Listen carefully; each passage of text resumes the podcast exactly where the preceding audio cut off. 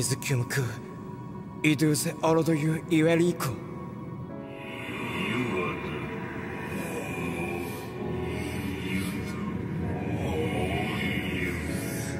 Uronora. Inomotu otunum isarabea. Au kunana awizi ieda kunam.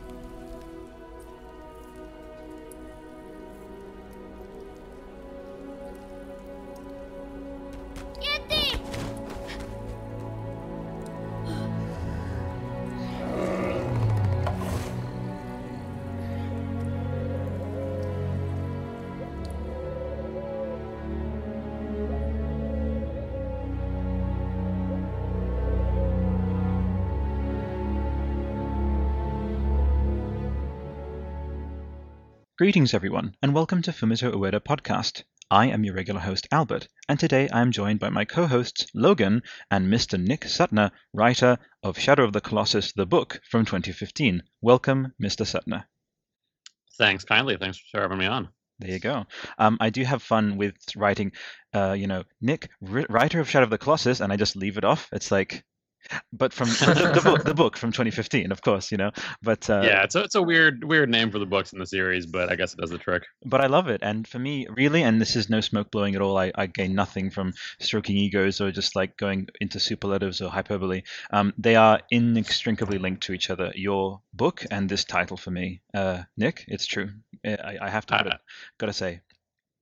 That's that's very kind of you, and I I really appreciate it. Um, it you know for me it's such like a yeah personally it, it is something where the, the game is like such a big part of my life so um, the fact that i was able to write something on it i feel very lucky and i'm really glad to hear it's had you know any any effect on people so um, Yeah. i appreciate it It was not only just in the words, really, of like how you phrased yourself throughout the book, but um, I mean, I read it to my girlfriend. She does um, sort of like emotional intelligence kind of work as well. Um, Mm. she uh, sort of uh, deals with like nature of meaning, nature of like this, this aspects of psychology, spirituality. I read her one passage uh, from your book. I think it was about um, the primal. You said something about a, something from a primal dream um, Mhm. in the beginning, and she just said this this guy. This guy knows. This guy. This guy's. This guy woke, kind of thing. and I was like, and and again, she's like, she. my, my thanks to her no, absolutely, I'll pass that on. And she also says that you are giving off very strong Tormund vibes from uh, from uh, Game of Thrones. So there you go. Oh nice okay yeah i, I have gotten that one before I do, I dig it. So you are the perfect balance between Wallace and Gromit and Tormund. Does that make you feel good, Mr. Suttner? i'll take it yeah that works Fantastic. Um, Logan, how have you been, my friend? I've been pretty good. Um, unfortunately, I haven't really had time to read much of the book. Uh, I read the first couple chapters, um, but I will say that I have read uh, An Extraordinary Story, which is amazing. Oh, uh, yeah. Beautiful collaboration between uh, you, Mr. Suttner, and uh, you know Gen Design. Um, really amazing piece of work. I, I display it on my uh, dresser, almost like a like some sort of collectible. Yeah, Uh, it is. awesome thanks No, I'm, I'm glad you've read it it's it's funny the difference between the two books because that one I think is such a really nice showpiece, and I didn't quite know what to expect. But working with Future Press on it, who just they do really beautiful stuff. Like when I received it, it, it just made it really real, and I was like, wow, this is such a beautiful thing. Whereas the boss fight books, uh, the physical book, it um, it's a nice book. It's got a really good good hand feel. Um, but it's much more of like you know it's a small production thing, and it's much more like my own personal thing. Whereas the Last Guardian book is more sort of you know like an art book behind the scenes thing. So they're they're very different. But I was uh, very lucky to get to work on both ends of that spectrum. Yeah, I will say that the the format actually for each of them suits what they each are perfectly because um you know the like at first glance you see you know Shadow of the Colossus that book on a on a, on a coffee table you'd think it was you would look at it and think oh that's a travelogue that's like a booklet you bring with you like uh, you know Lonely Planet Right. kind of thing um so and that really is very much what it does for that for the game itself so I think that kind of suits it it is and I, I I um I put this in the message to you when I uh, did up the business card and like the, all that stuff I'm really glad you like those. But um, yeah, uh, on the I, book. I'm I'm even impressed with your show. Your show notes are like an opus oh, cheers. We're on about their to. own. Yeah. I appreciate it. We're about to um, dive into it. That's kind of what we like to have, kind of an opening chat here. Um, again, emphasis on the coziness and on the just like ah, you're on Fumito Uh-huh. Ueda podcast now. This is like you know the, the games themselves. Even though there's that aspect of kind of a little bit eerie, a little bit otherworldly, there's this comforting um aspect to them, and we kind of wanted to carry that into the the show itself. You know. Yeah, you're just trying to poke around in his brain a bit. That's right. That's right. Um, speaking of um, what Nick was just um, talking about with uh, our kind of opening, um, I'll crack on with that if that's cool. Um, let's go for it. So, the artist Fumito Ueda, who created Ico, Shadow of the Colossus, and The Last Guardian, is currently leading his new studio, Gen Design, in developing a new title, The Girl and the Sleeping Giant, as we've come to call it. Each week, we chronicle the creation of this forthcoming adventure in the form of weekly news, informed and wild speculation, analyses, and more. Interwoven with reporting on and breaking down any and all new developments, we are also revisiting Ueda's first three titles, starting with Shadow of the Colossus, followed by Ico, and concluding with The Last Guardian. In doing so, we endeavor to compile a fully comprehensive archive of material, long form, in depth analyses and discussions on each character, creature, and location, personal stories from fellow appreciators of Ueda's work, interviews, theories, interpretations, and much, much more. The time has now come for Mr. Ueda's unmatched and inevitable form of ongoing storytelling, world building, and overall contribution to the artistic validity and power of this medium, the most profoundly moving and life affirming art form ever, to receive a thorough, intimate, and loving chronicle, now and for posterity, from the very community that has so embraced, cherished, celebrated, and resonated with the man, his team, and their work for close to two decades. We wish to thank you for the privilege of your time in listening in and joining us on this adventure. With that regular rundown out of the way, let's get the show started.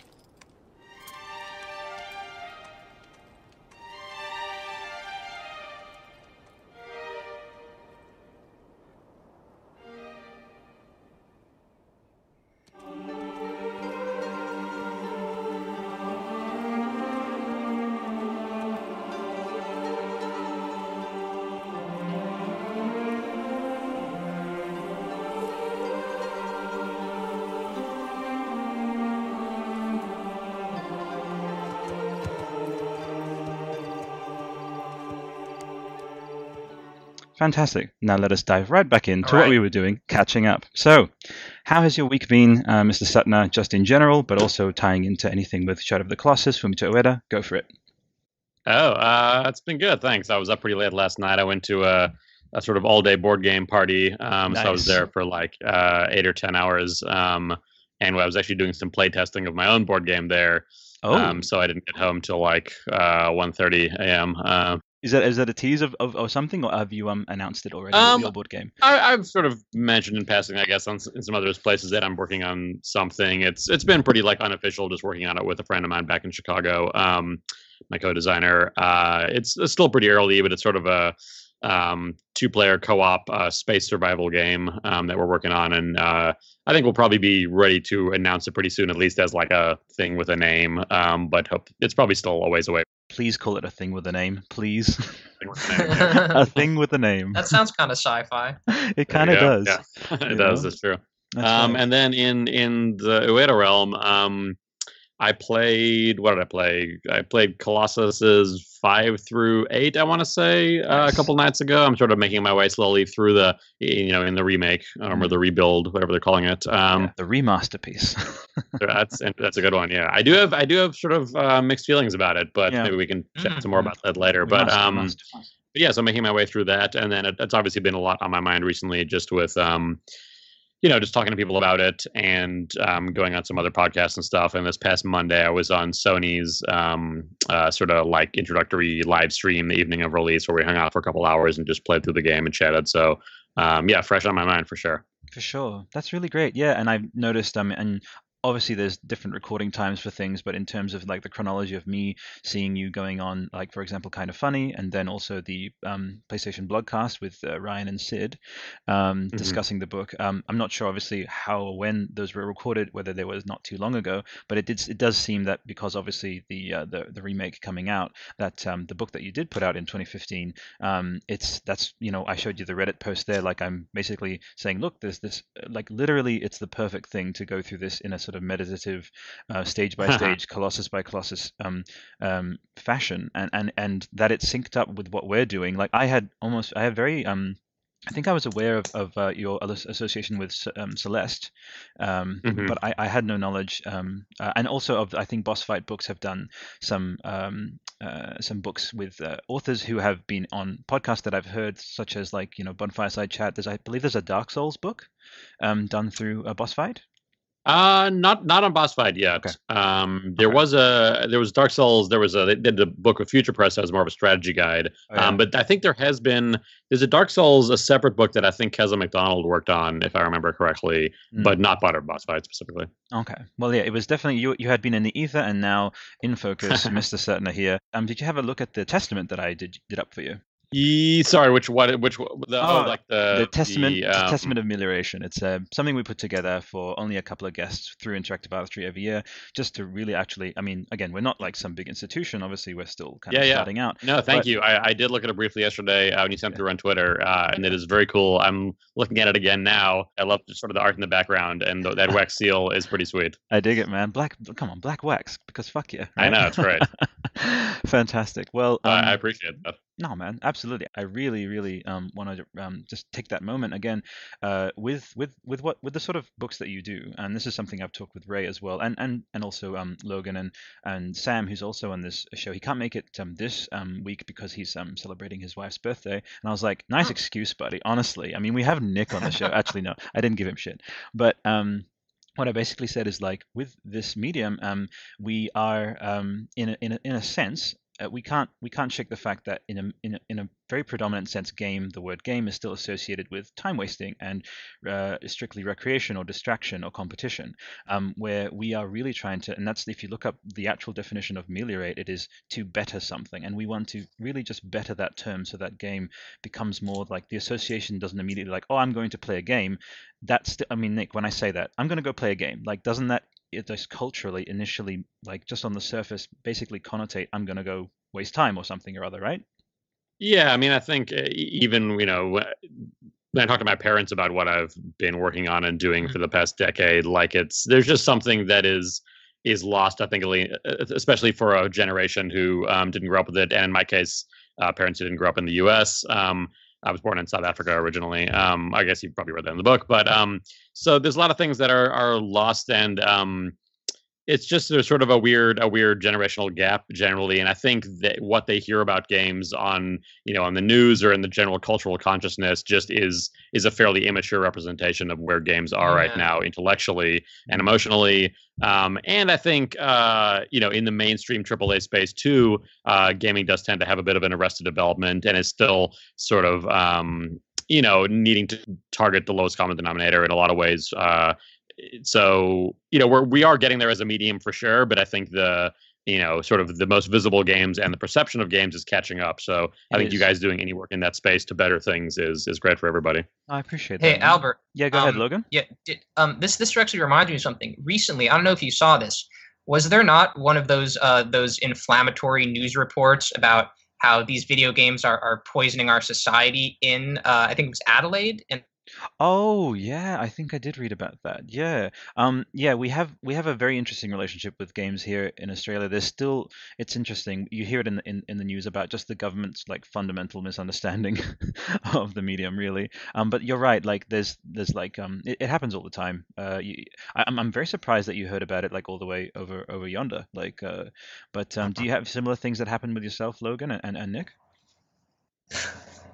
I mean I was just saying it because you know that was that was related to the um Yeah. the uh, topic of discussion, and it's so crazy that those kinds of things still happen. I Um, and it was totally misrepresented. Yeah, I saw it on the, on YouTube here. Someone made a video about it. Uh, the games journalist Jim Sterling. Um, Yeah. And I just was wondering if you had seen that because that was you know where you live, um, which is disturbing, frankly. It, it is Uh, it is disturbing, and it's nothing. Um, I'm you know I have to kind of fess up and like yeah, I suppose I'm in the, the same country who who does have these kinds of attitudes, but uh, but uh, yeah, it's important to acknowledge that sort of thing. But yeah, it it only serves to to underline that we still have a ways to go, and um, with everything you do, uh, Mr. Sutton and Nick, like uh, it's it's it's worthy, it's meritorious of just taking that space and dedicating a yeah, like just uh, well, I, I, uh, I call it a commemorative thing, but it's also like a testament. That's why I use the word testament. So, um, Right. and uh, yeah, pretty. Well, like I mean, like you said, it lined up really well. I think chatting with you guys about what you're doing, and I think you, you know, the structure in which you approach the game, uh, covering it in the podcast anyway, is how I thought about it. Obviously, in the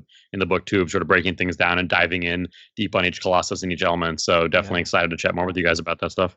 Really keen, absolutely. Yeah, and um, as I mentioned, I think uh, in like some of our correspondence, um, this is yeah like our first main sort of chapter by chapter. We're going for it here. The first couple of episodes had been essentially setting it up. The very first one was um, speculating on the girl and the sleeping giant. Which before we sort of dive into the Forbidden Lands and Mono and Wanda, may I please have your just sort of hot take on the upcoming in development title from Mr. Ueda?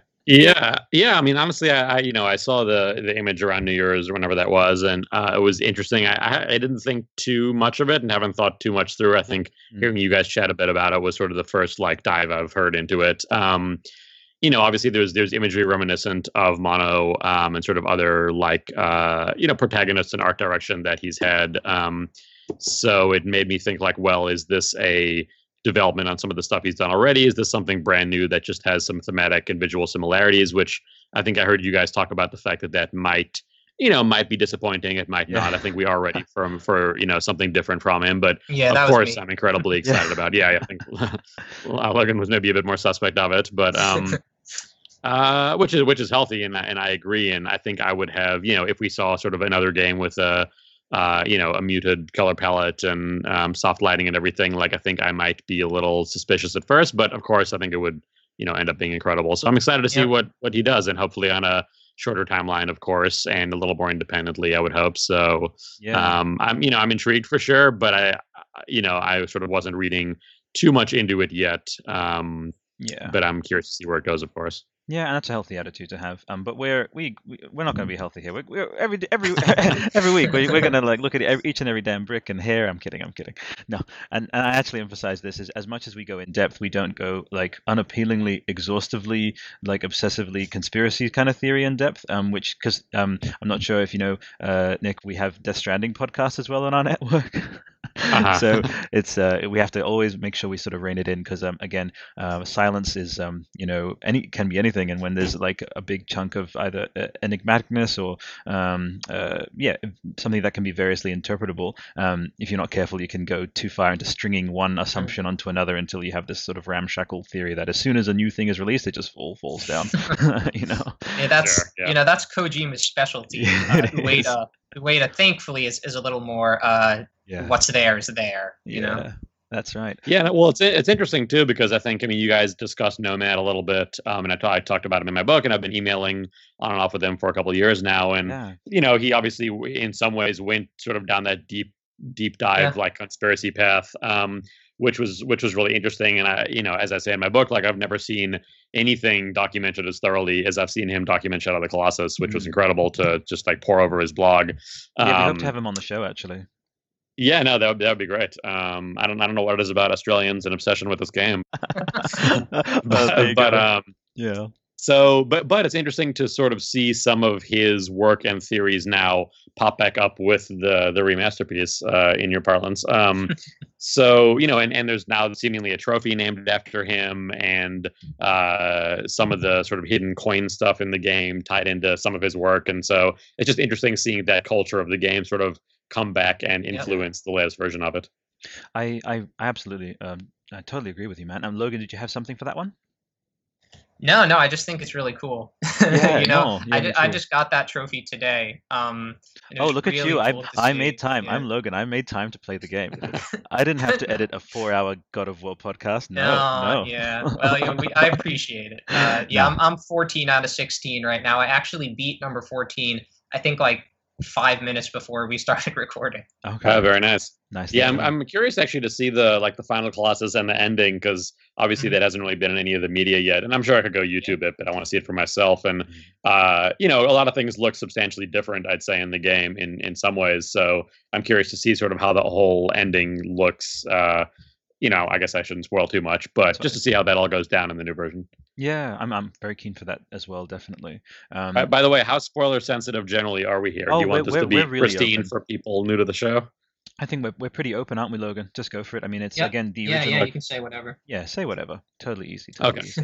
cool. Awesome. Well, that was kind of yeah. I wanted to get that hot take on the newer project, um, and I just I have to ask um, because um, you know out of nowhere when I was reading your book, um, you know it starts as you say we can't go into Shadow of the Colossus without talking about Ico, and just that Mhm. chapter, just your like however many pages, um, made me just immediately want to play Ico as well. Like it really, uh, yeah, that that I just again breaking down, starting as comprehensively. Maybe it's sort of a collective appreciation for like OCD stage by stage, you know, chapter by chapter. Take your time uh, kind of mentality that we all all of us share here. Um, I really like that spoke to me so much, man. And I was like, listening listening to this this chapter, I was like, um, well.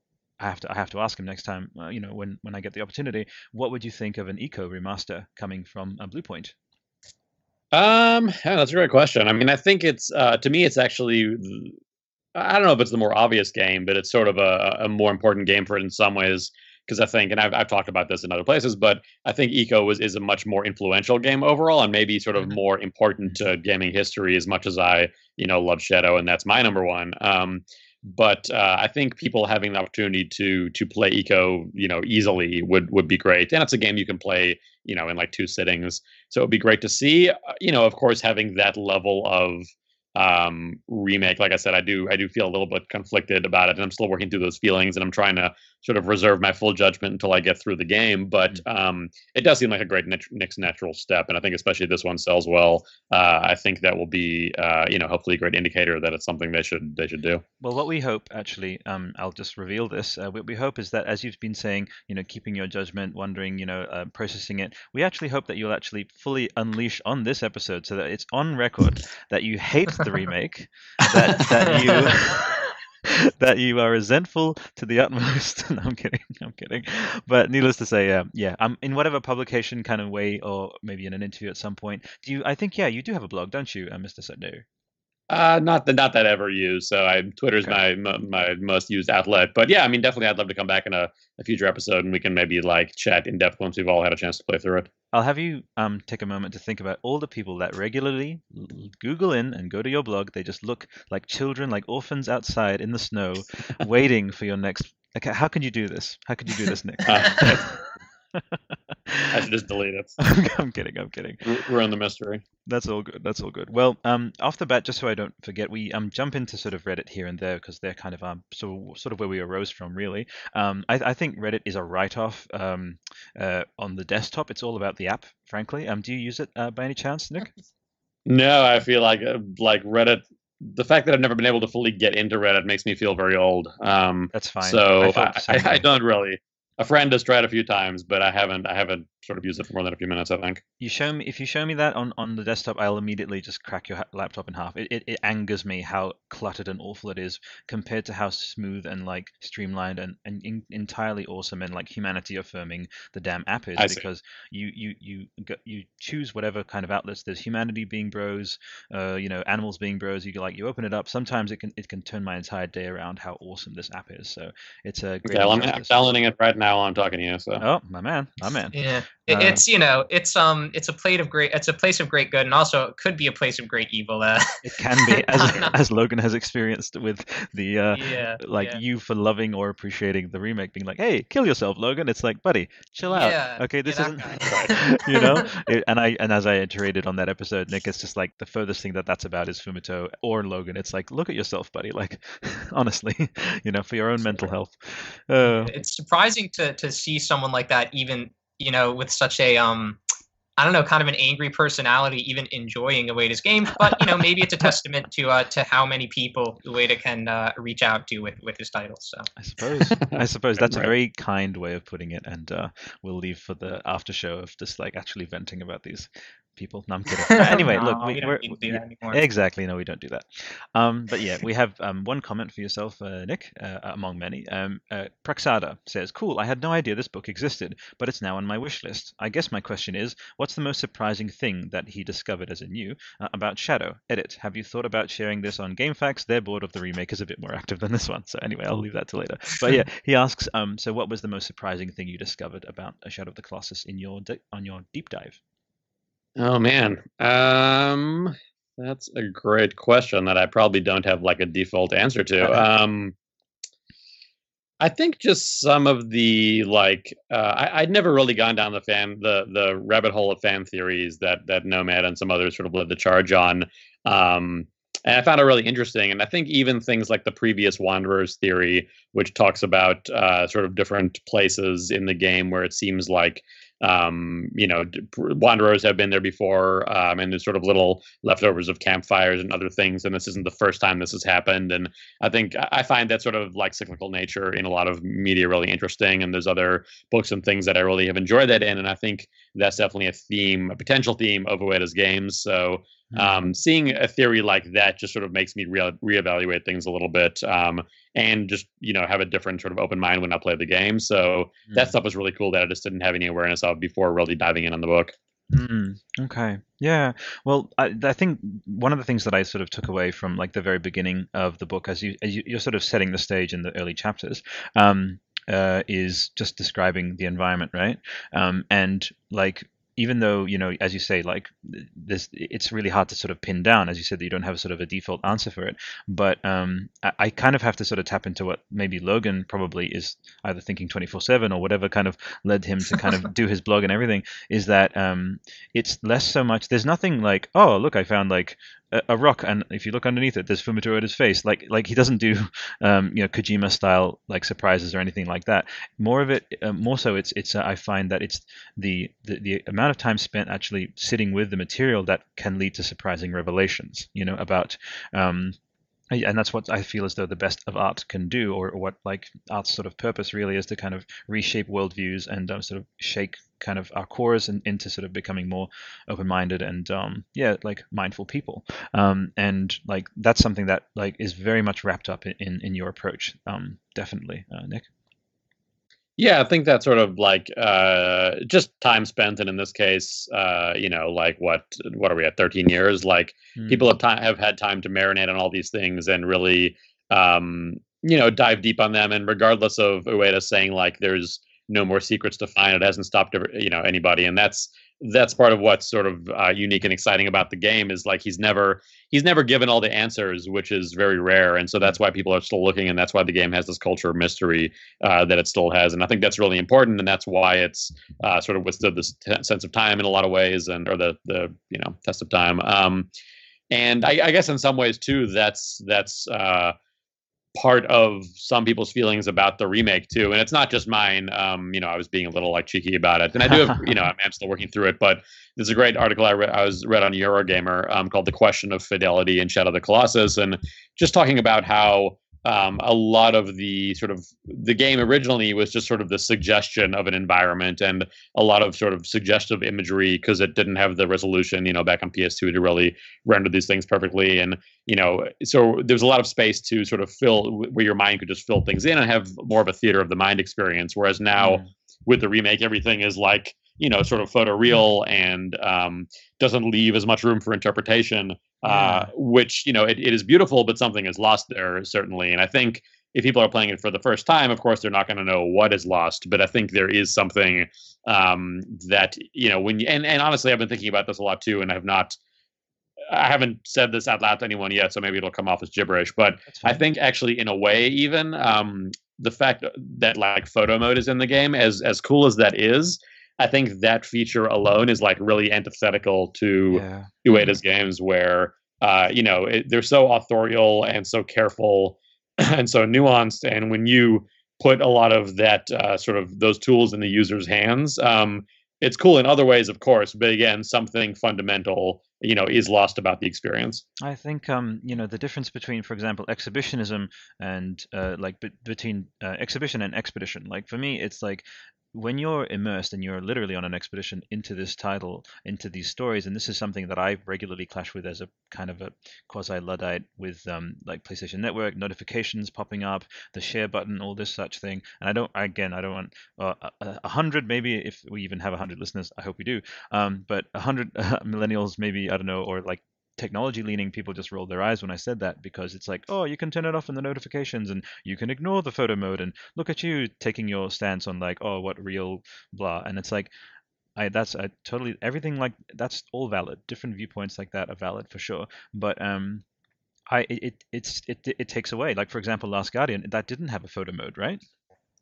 No. right, no. that's true. Exactly, and and you're right. That authorial aspect, that deliberate, you know, stage by stage, being immersed. Like I I wouldn't, if I was reading, for example, like to you know, who knows down the line, like my daughter or son reading a book, I wouldn't jump out and be like, "What are you thinking of this? Oh, about this angle. Oh, da da da." It's like no, you're in the story, um, and you don't have this sense of like, wouldn't it be great if I pause the game right now? And how beautiful is this? To the to the like, you should just have it be. It's I think I suppose it's an extension of um, the idea of not being present at like a concert, for example, or if at like a music event. You know, you mentioned having watched Yachts recently, right? Mhm. Yeah, yeah. Uh, that band. Um, how many people had their phone out, for example, right? it's Right. Yeah. Yeah. Yeah. It, it just changes the way you're engaging with that thing fundamentally. And you know, I'm I'm guilty of it too. I mean, you know, when I was fighting Gaius, the you know, the third Colossus in this remake, of course. um, you know, I like when I was up on his head. It's one of my you know sort of that's what been some of my most favorite imagery from the game for these 13 years, and I love that moment. And so, of course, I popped out the photo mode and I turned the night mode on and I swung the camera around, um, and it was super cool. But it, it just was a different experience. It wasn't Yeah. it wasn't quite this you know this weird sentient thing living in this video game who i'm intruding on you know suddenly it was sort of just like this toy box for me to Yeah. experience um, and more of like an homage to what the original experience was which again is not none of this stuff is like inherently a bad thing but it does it does change it um, and i think it changes it more than um, people realize when they sort of hear that Shadow of the Colossus has a remake. Like to me, it to, you know to me thinking about it more as an homage like makes more sense because calling it a remake the remake is not I don't know it doesn't feel quite right. there have been times when when I've used the photo mode in cutscenes and I've like felt a little bad after that. Like when a Colossus is, is dying, especially Yeah. I've I've t- I've done photo mode like several times, either while the Colossus is falling or just after when the tendrils are coming out. And Right. I've always like felt kind of bad about it after. So I, I do you that was a great way of putting it where you said like the, being able to freeze that thing um changes how it feels. That was a really great way of putting it. So yeah, I, I totally do understand that. Something Yeah. I, I did want to ask you, Nick, um, was you probably have, have actually talked to Ueda and you've been at genDESIGN um, and you've written multiple books on these games. Would you feel like you have a little more insight into to this universe than other people, or do you still feel kind of just as baffled as everyone else at some of these questions everyone has about the Master of the Valley or, or pretty much any aspect of it? Man, that's a great question. Um, I guess I maybe on to a, a practical sense, I maybe know more than than most people, only from sort of being in the belly of the beast in a sense. Um, especially you know when we were working on the Last Guardian book, and then you know being in genDESIGN and talking about these things, and without being too much of a tease, like not everything made it in the book. Like there were certainly Mhm. things where we sort of over discussed, and then we we had to pull things back a little bit. And so I, I think sort of logistically, I know maybe a little more than the average person. But that said, uh, still there there are reams of mysteries and the big the big mystery. Like I don't know the big answers, you know, the important Mm. stuff. Um, Right.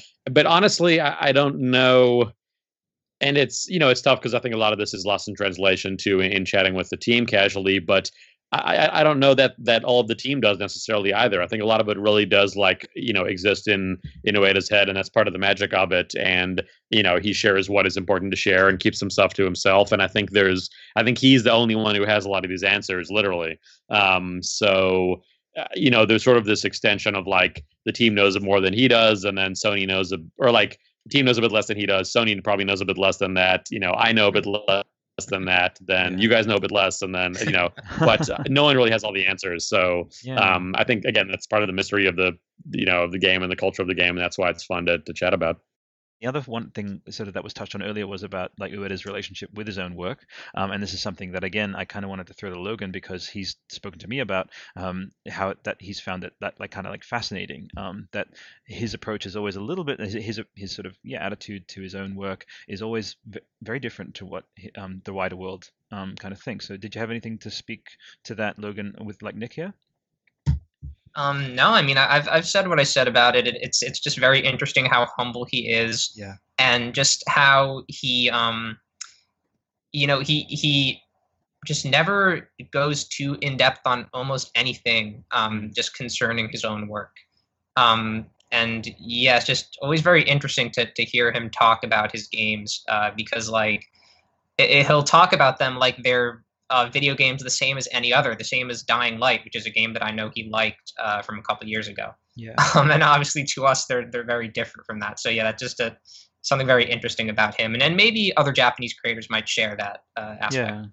Yeah. Well, and- yeah, Go I- think part of that too. It just comes from from Japanese culture as well about being incredibly humble, and I think That's right. spending you know a little bit of time there over a few trips. I think that is something that, um, yeah, it just goes part and parcel with with the culture beyond just professionally, but in general.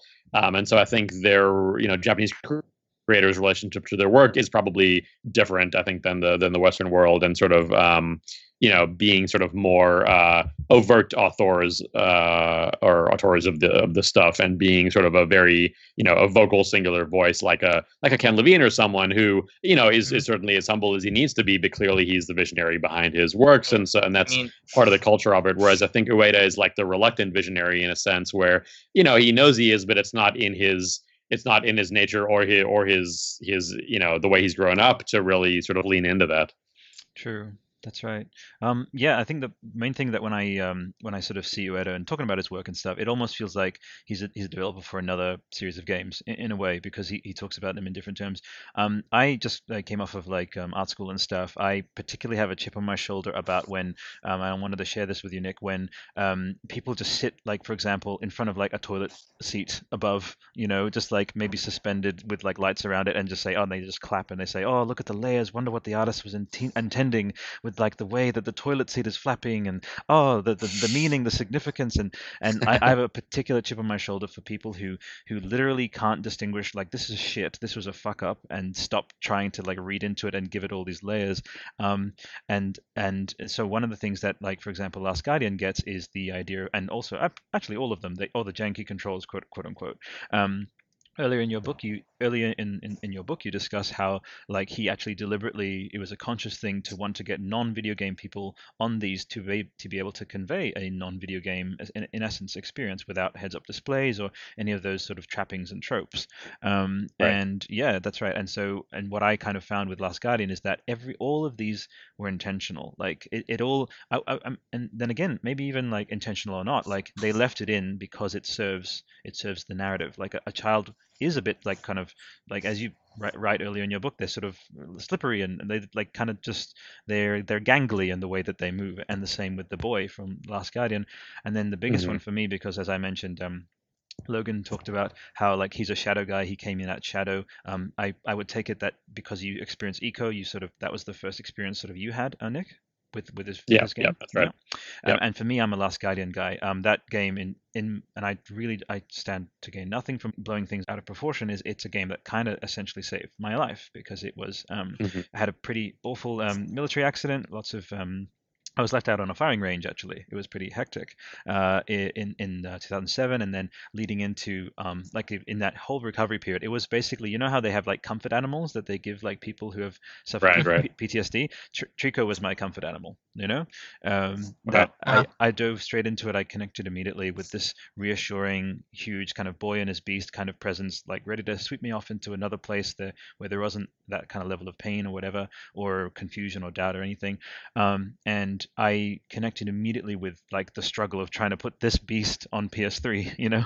Um, and, Right, And when I when I um, sort of followed the development over the however many years, I just saw like Fumito became the boy, and the beast became the beast of the game of the development, and trying to get that thing to go where you want it to go. Like that's what Fumito was doing. I was wondering if you saw that deve- the development of Last Guardian in that same kind of metaphorical way, um, compared to the gameplay and such. Um, I guess not. I, I didn't see it as, as his journey as much per se, but maybe just the journey of the game and and sort of you know its history, moving platforms, and everything that it went through. Um, you know, and I think that, that the team probably does have sort of some some trauma from that in some sense, and I'm sure he does as well. But uh, you know, I think just making it out on the other end. Uh, you know, intact, as I'm sure you know you experienced a little bit um, in the you know situation you're talking about, like Yeah. Sort of that's the important takeaway, and the fact that they were able to make it to that point, um, and now sort of have their have this thing. And I'm sure it does feel like a weight lifted in some ways, and I think that's why it's also especially interesting thinking about you know what what's next for them and going into that without any baggage at all. Uh, I imagine so. Um, and I think you know honestly, when I was there for Last Guardian, um, it was still a little bit you know a little bit raw for them. Yeah. Um, and you know the first it was i was there for two days and the first day uh, i played through the whole game um, with the whole team there except for ueda or I, I didn't play the team played it in front of us and we sort of chatted. And then the second day um, we sort of finished it up and then ueda came by um, and we had a long interview and chatted and stuff. But i think you know for him it's like he didn't really want to be around for the playthrough because it's sort of mm-hmm. you know he's been living in the space for so long and so far uh, you know in it that it's it's I think was probably probably hard for him at the time being so fresh of like let's you know re-examine the whole thing from the start so yeah yeah there was um a recent interview with uh famitsu that Ueda, it was a discussion that Ueda took part in with uh, hideki kamiya and uh, yeah. uh, masahiro sakurai where he actually says uh, that he doesn't really like to watch people play the games um i think partially because uh, development can, can often be so hard so you're, you're definitely absolutely right on that it's really interesting to know that you experienced that firsthand mm-hmm. yeah. yeah for sure and yeah, I'm not surprised at all. I think especially after something of that, you know, of that length and and everything. And I can, you know, seeing uh in the indie game space, which is where I tend to sort of operate professionally and personally, um, seeing games like the Iconoclasts and Gorogoa that have been uh, in development for seven to ten years uh, by a single person, and yeah, and having those games come out, like I'm, I'm sure it's, I can't imagine how it is for for those folks too. That seems even more intense when you've just sort of been down in this world by yourself for a decade. Um, mm. So uh, yeah, I mean, it's you know, uh, that is to say, Ueda is obviously not the only person going through that, but I think his games tend to have the most visible, uh, you know, the most visibility while it's happening and the most public baggage. So I think the fact that Last Guardian came out and is as good as it is in a lot of ways, um, and and had the impact that it had for a lot of people is is honestly incredible, um, given yeah. the histories. Uh, I think we're all lucky to have that.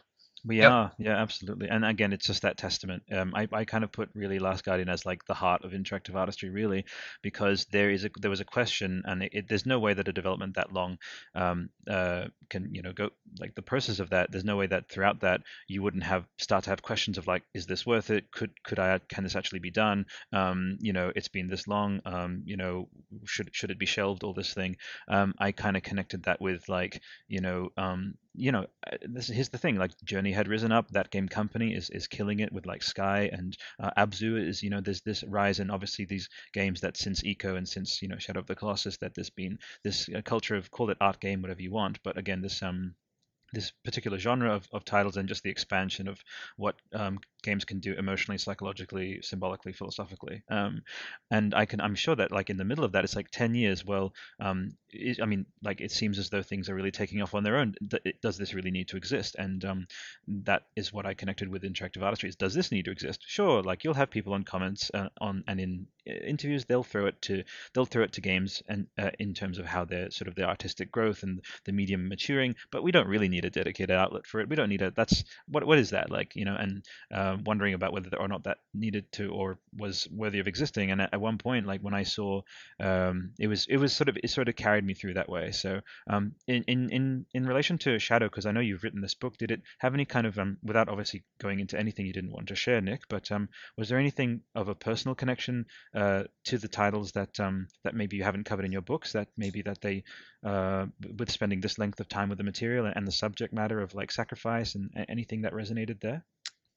Um, maybe not thematically in that sense, but I think the you know the game has informed sort of my aesthetic so much and what I appreciate in art and a lot of sort of the the mystery I appreciate in life and uh, weirdly even having a taste for things like escape rooms I think in a yeah. lot of ways is tied back to, to Shadow for me, um, even though it feels pretty disconnected. Uh, but um, and then I think for me, writing the book on an existential level felt really important because I'm someone who does sort of live in a state of existential crises in in uh, you know a lot of the time.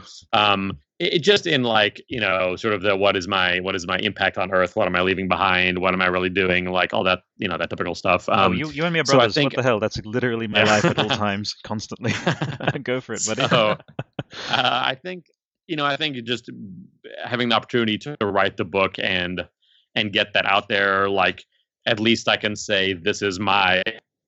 You know, sort of. I mean, it's you know, whatever. Even reading it two years later, it's like I'm sure there's there's always some things that would change. But looking back, it's like I got to write pretty much the book I wanted to and talk about a thing that I love, like you know, write my love letter ultimately to a thing that has been really you know important and a big presence in my life. So that to me was important. It doesn't really parallel any of the you know necessarily the game thematically, but that's sort of the personal impact it had for me um, was was being able to get that out there and and the last guardian book honestly was just sort of icing on the cake that was really fun and Yeah. you know i got to go meet, meet with the team for that and that was just a great a great time and it was fun sort of being able to to go into that um uh, you know, having been the guy who wrote the other book, and uh, honestly, one sort of funny story, which I don't think I've told anywhere, but um, is uh, you know, I interviewed Ueda a couple times over email w- way back when I was in the press, like you know, eight ten years ago, and then for my Shadow of the Colossus book.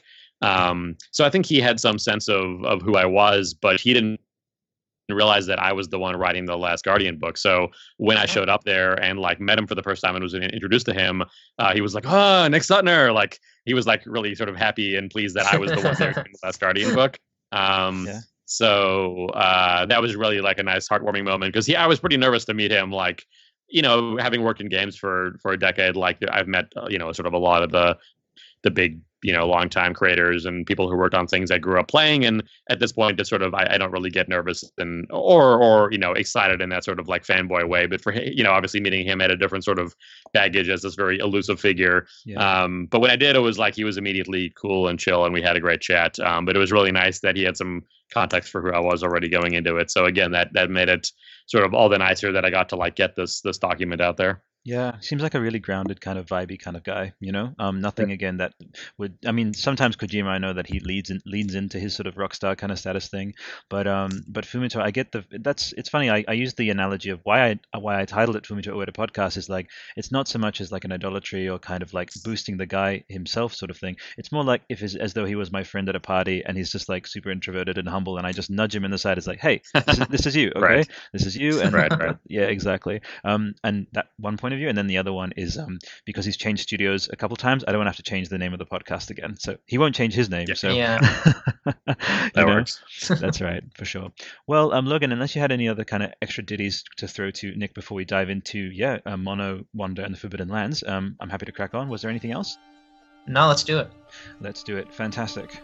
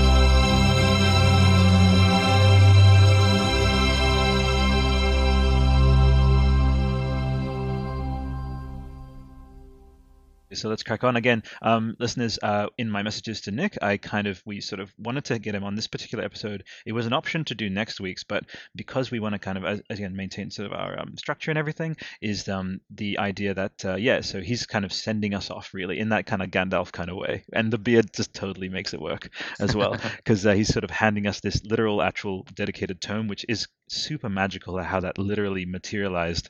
We were setting up to do this, Nick. You have no idea how surreal this is to come across your book and be handed this. And I have it on my ebook reader now. and to be because we're going to read the um, you know, the beautiful kind of poetry for each of the Colossi at the start of each Colossi episode. There's going to oh, cool. be music in, in, the background. We're going to ruminate on the meanings. You know, um, even though they're the fan names, we're going to speculate on like Quadratus and Barba. We're going to talk about that as well. Um, so we couldn't have really honestly couldn't have hoped for uh, a better person to have done this book uh, grateful for who you are that you exist thank you my man nick no, i'm glad it worked out my pleasure fantastic so um, i think i might if that's nick right. um did, did you make those fan names uh, yeah, I think you did. Secretly you? no, it wasn't me. It wasn't me.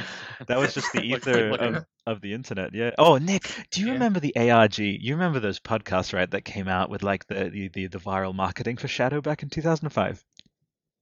Not really, actually. I did a little, little bit of reading on it, but I don't, I don't, I didn't experience it at the time. Yeah, with these like tiny little like one one forty four p videos of like person going to Antarctica and discovering like Barba buried under the snow. We're gonna have a de- right, episode right, right. dedicated to that. It's gonna be crazy.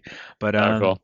Um, you know what? We'll, we'll, we'll circle around. So uh, I'll throw it to Logan just to kind of even out the sound waves. Logan, um, when you first played Shadow of the Colossus, entered the world, we are along the ridge. We're on Agro. We see the eagle. We're entering the Forbidden Lands. What brought Wander here?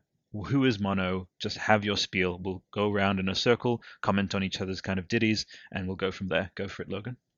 Mm-hmm. Okay. Well, I mean, it, you know, like I've said, I, I tend to um, not stray too far from what I can actually visually see. Yep. Um, so there's like I don't have head canons that I'm like, oh, this has got to be it. You know, for me, like Wanders is a young man uh, who is probably not too experienced um, in combat or, or, anything of that sort. Hmm. Um, and he stole the sword, um, and he stole Mono. Uh, they were probably they probably sacrificed her. They were probably going to bury her. He probably took her from whatever wherever they had her body. Yeah. Uh, and he and he you know stole off into the night. Um, and that's uh, you know basically enough for me almost. I yeah. mean, you know, um, I, I, think Mono um, probably was someone of some high sort of standing. You know, she's dressed in white. She looks very clean. Mm. Uh, and she was probably, you know, could have been some sort of priestess of some kind who sort of they they maybe knew they were going to sacrifice, you know, mm. for a long time. Um, and you know, of her uh, being like a holy kind of a holy figure in in some community that like maybe again because of some sort of Ico style infringement of like convention of like oh you know we can't have you here again that that connection with um with with Ico there and um and mm-hmm. yeah exiling you know, like Yorda sort of thing. But yeah, go ahead, man. Yeah, and and you know I I um I wonder if you know uh we don't know so much about the sacrifice is so interesting to me. We we we don't know you know, uh, we we know almost nothing about it. I wonder, you know, maybe she was had come to terms with that. Maybe mm. she was okay with it, uh, and obviously Wander was not. Um, you know, maybe she believed in in whatever Lord Emon and, and the others believed. Um, that's that's a kind of a really interesting question I think about the games, but it's it's one that I'm okay with not knowing the answer to. Yeah. Um, and you know, I, I would love to to see you know if the the, the movie project does happen.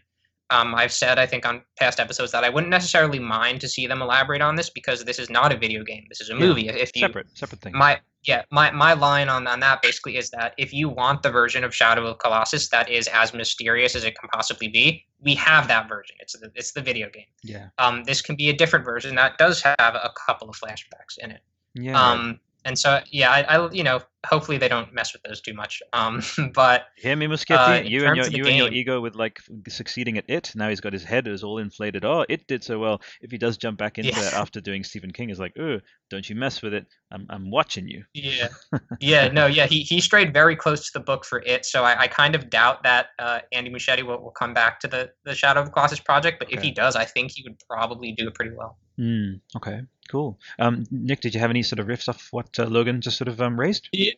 Yeah, I think it's interesting thinking about um, their relationship too between Wander and Mono, and it was something actually that I noticed on the the back of the box art. I have the box. I'm holding the box now from the the remake. Mm. Um, they actually have a line that says "Explore forbidden lands on a quest to bring your love back to life," yeah. which I think is probably just some like you know lazy like marketing yeah, text. Yeah. I don't think it really implies anything about it, but I think uh, you know it, in a in a way, it's sort of a funny. Um, you know, when I talk about sort of taking some of the mystery out of it, that's sort of a funny way to do it because I think their relationship really wasn't clear uh, before, and I think that's always been a point of interest for me. It's like maybe it's your sister, maybe it's a girl you love, who knows?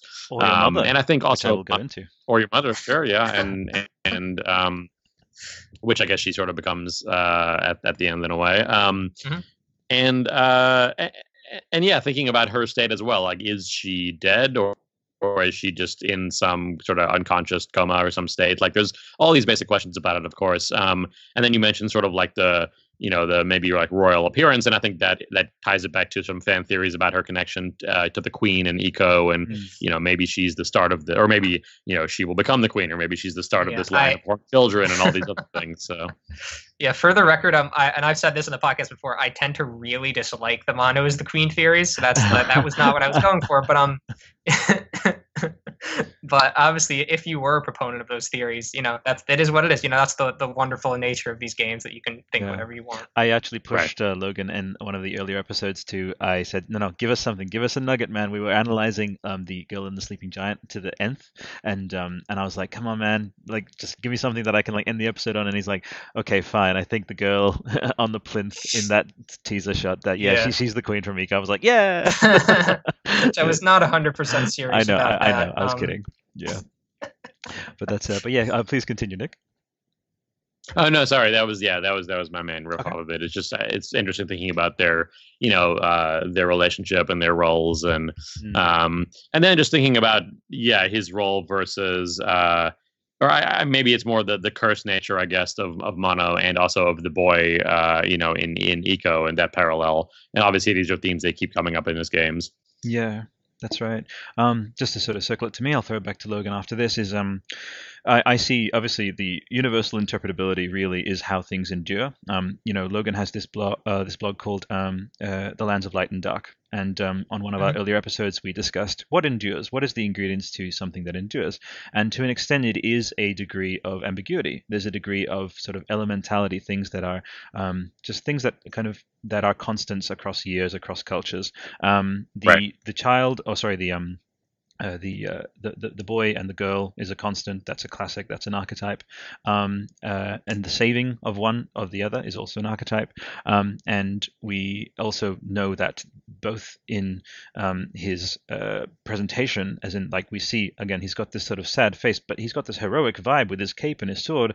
But there's this sullenness. There's this juxtaposition between the light and dark always, and light and dark always come up. And that's why I said, Logan really couldn't have thought of a better title for for the blog there for that one. Yeah, um, yeah, because um, everything in this game is tinged with both uh, very much. And um, in in this beautiful altruistic act of wanting to bring back a loved one he is messing with that which shouldn't be tampered with which is nature which is uh, the law of the laws of life and death and, and light and dark really. Um, and the the demon kind of you know of Dormin really which by the way phonetically demon Dormin. Um, Dormin also you know has uh, dormiente which is uh, latin and, and italian for sleep you know again yeah, existing in that realm between death and life, which is sleep. You know, which is what um, the the uh, there's yeah. the Nimrod uh, connection as well, where it's an anagram for Nimrod, who is the Tower of Babel. He built the Tower of Babel in the Bible. Yeah, there you go. So um, all of these layers there.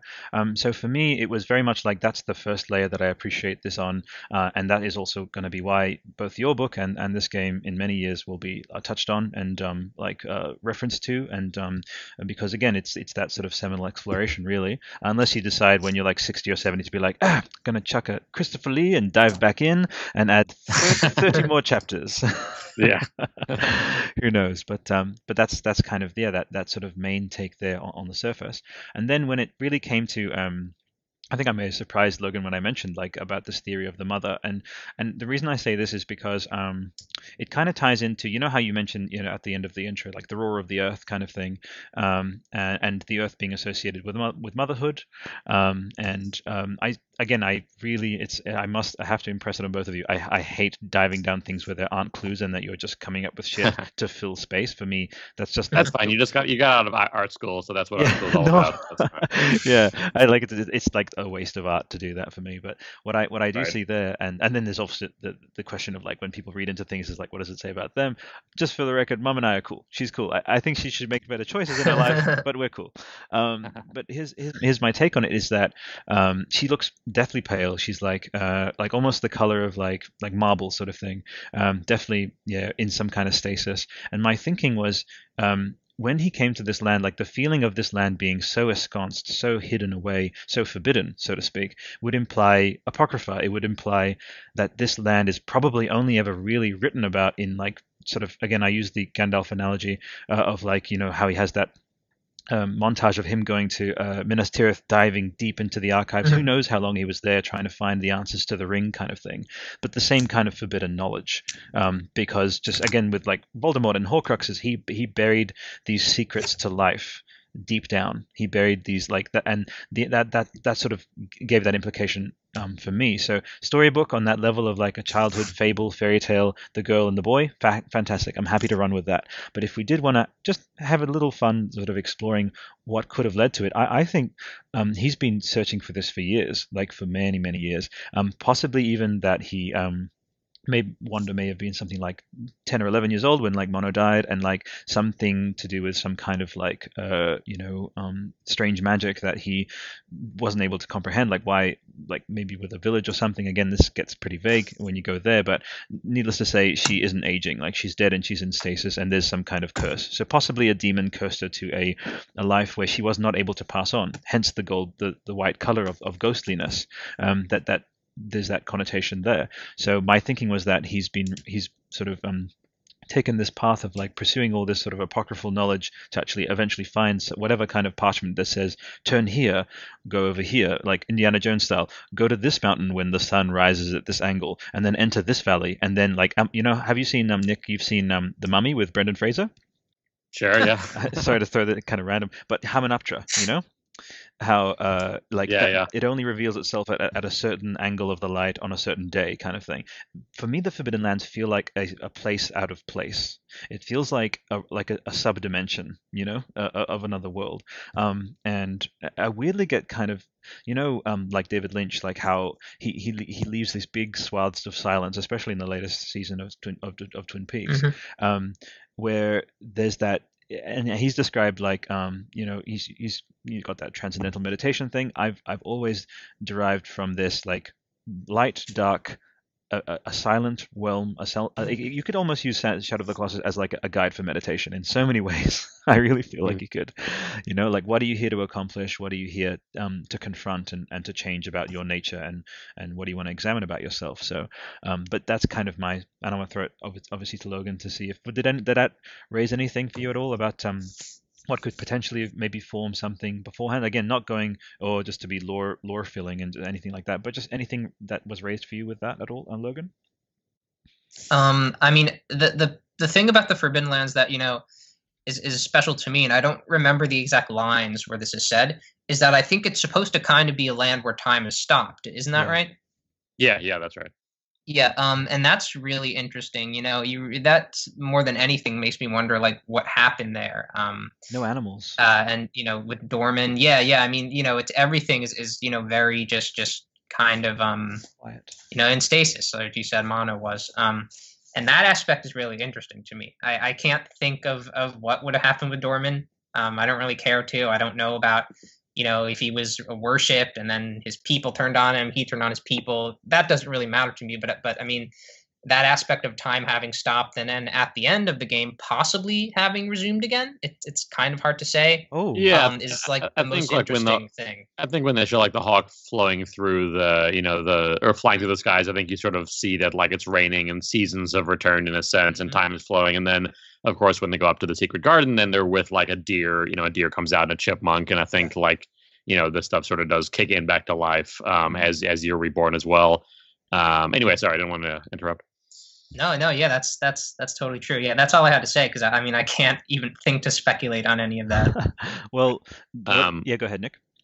Oh no, well, I was going to say, I guess a couple other things too. Um, is uh, I, I, I, well, one is is Events of the Last Guardian, of course, and sort of Dormin's, uh, you know, sort of implied presence there, maybe, and how that ties into things too, and whether that's a, a sequel or a prequel. But it seems like he sort of has a presence there as well. That they're sort of, you know, they're keeping him maybe alive or keeping him trapped or whatever it is. In that- You're, uh, yeah, you're referring to the sarcophagus. Yeah, yeah, okay. Yeah, you're just about to say. Mhm. yeah so there's that there's that element of, of Dormin at least and we're sort of jumping all over but um you know i also think of uh the forbidden lands sort of exist in their own in their own space. Uh, maybe like the castle in Ico too i think they're this very isolated place and um you know there's sort of this uh giant bridge that leads uh, in shadow that leads off into this place that is sort of like surrounded and cut off from the rest of the world. And in Ico yeah there's sort of a bridge is missing there but there was supposed to be a bridge and it leads off into this you know this big isolated castle that's sort of like prison-esque as well. Yeah. um, and I think to go back to your, I think it's interesting hearing you talk about uh, Albert about um,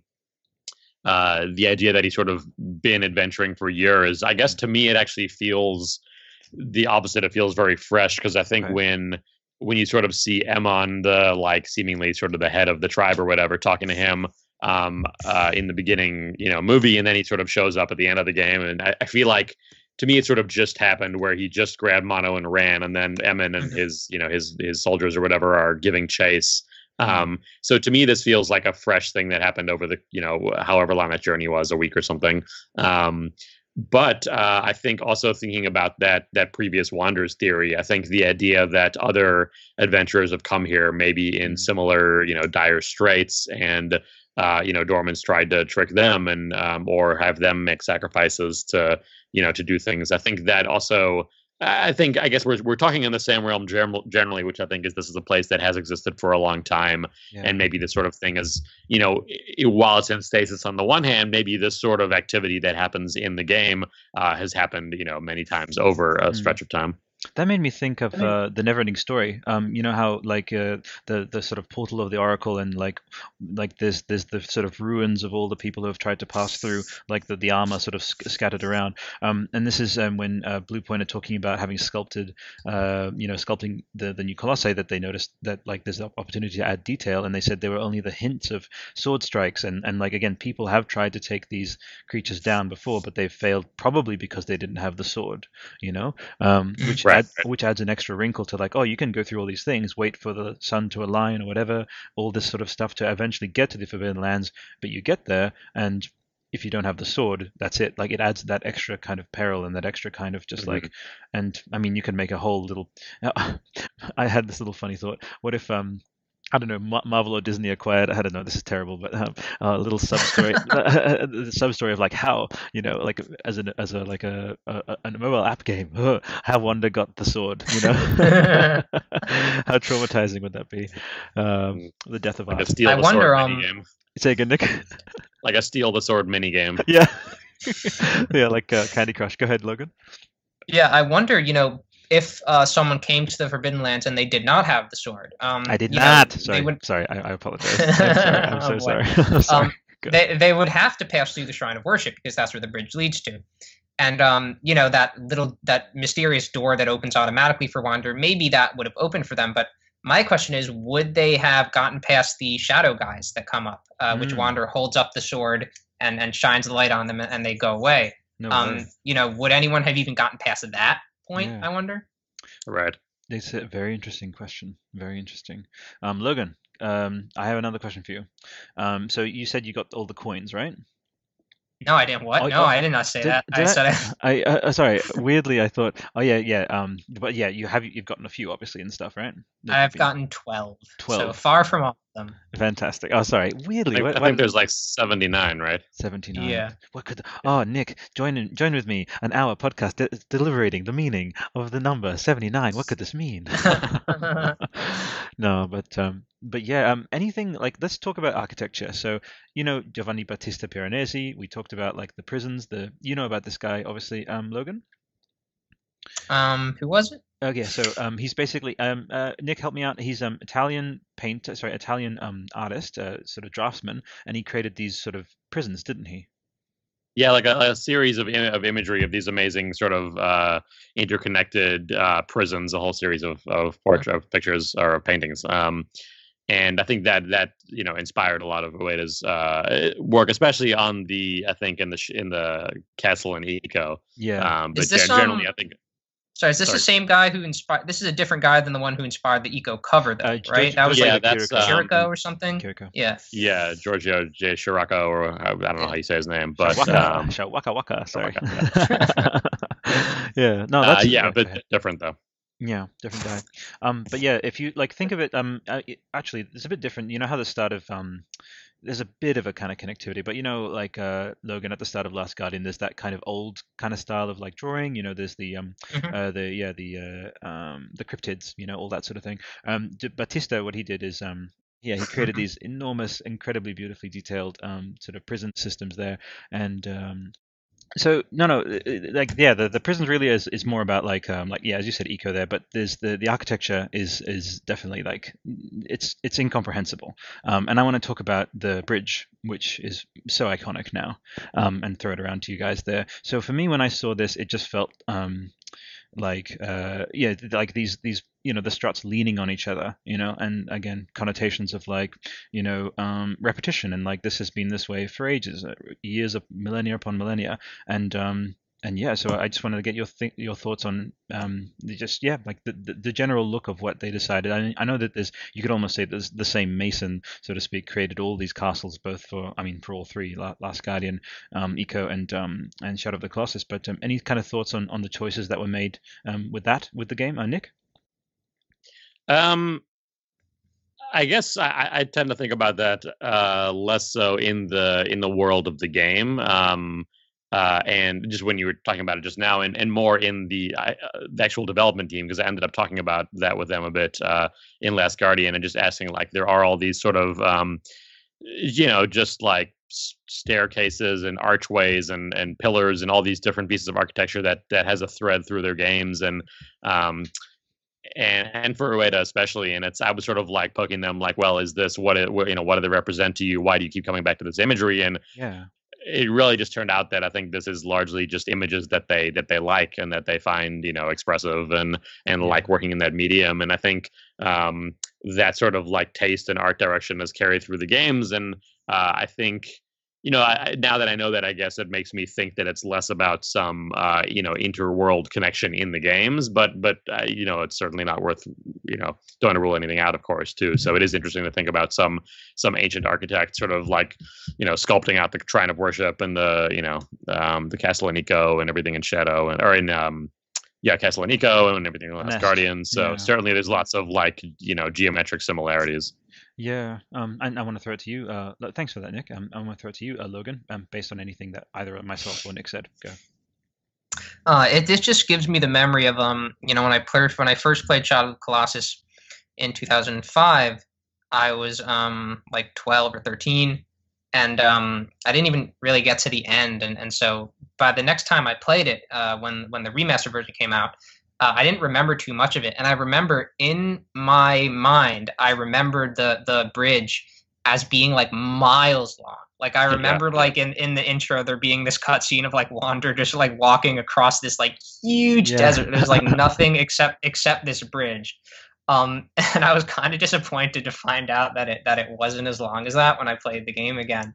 But Well, that's just I- yeah. Have you have you made it up the up the shrine and ran across the bridge No, no, not in either version actually. I've never done Okay, that. so so if you're doing the sort of climb up to the secret garden, um, when you get to the uh, you know the sort of top where it levels off, before you go up sort of to the the left or or wanders right, um, up to the garden, you can actually run across the whole bridge. Um, and it's interesting because when you do it, it, it does feel like it. I think it takes like 15 minutes of real life time of running.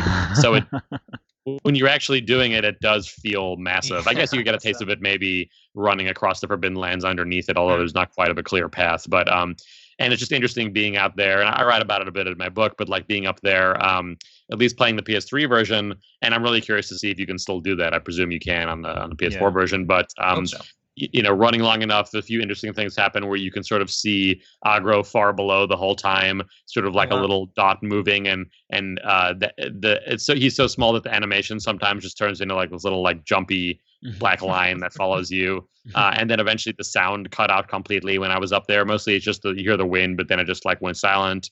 Uh, it seemed like you're sort of like pushing the game to its limits in a way, especially on the previous versions. And then if you get to the other end, there's sort of the this like little um like crevasse between two statues that Wander enters in, in the beginning of the game, and that's still there. Uh, but there's like a wind pushing you back, so you can't go through it because you just sort of Oh. get forced back and knocked over.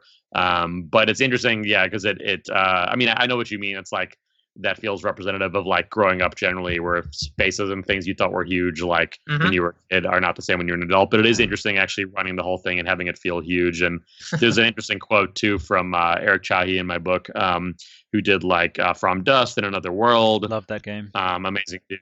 And he, yeah, and he, uh, he had a note about how he just likes the sort of scale and feel of the game where if you're not on Agro, then the world just feel like it stretches out infinitely and just goes on forever and totally changes your relationship to it. Um, whereas, you know, when you are on Agro, it's like, and you have your companion, then it's, then it's, you know, much more doable.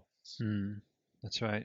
Did you have any other extra sort of anything based on maybe like we can dive into? I mean, poor Agro. I don't even have an, have him in any of my outlines for episodes. You know how I've, I I sent that to you, Nick, the um outline sort of our schedule going into Right, towards right, E3.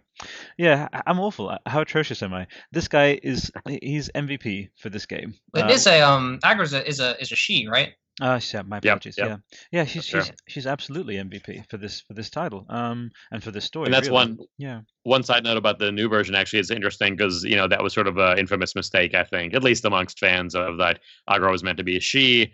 Um, I think it actually wasn't supposed to be acknowledged early on, even if she actually was a she. And then you know they said like get on top of him in the original version, so Mm. everyone thought Agro was male. But in the new version, they did take the pronoun out of it, so there isn't actually a reference to the sex of Agro. There you go. Well, um, I'm glad that they did those little those little repairs there, so to speak. Yeah, yeah. Yeah.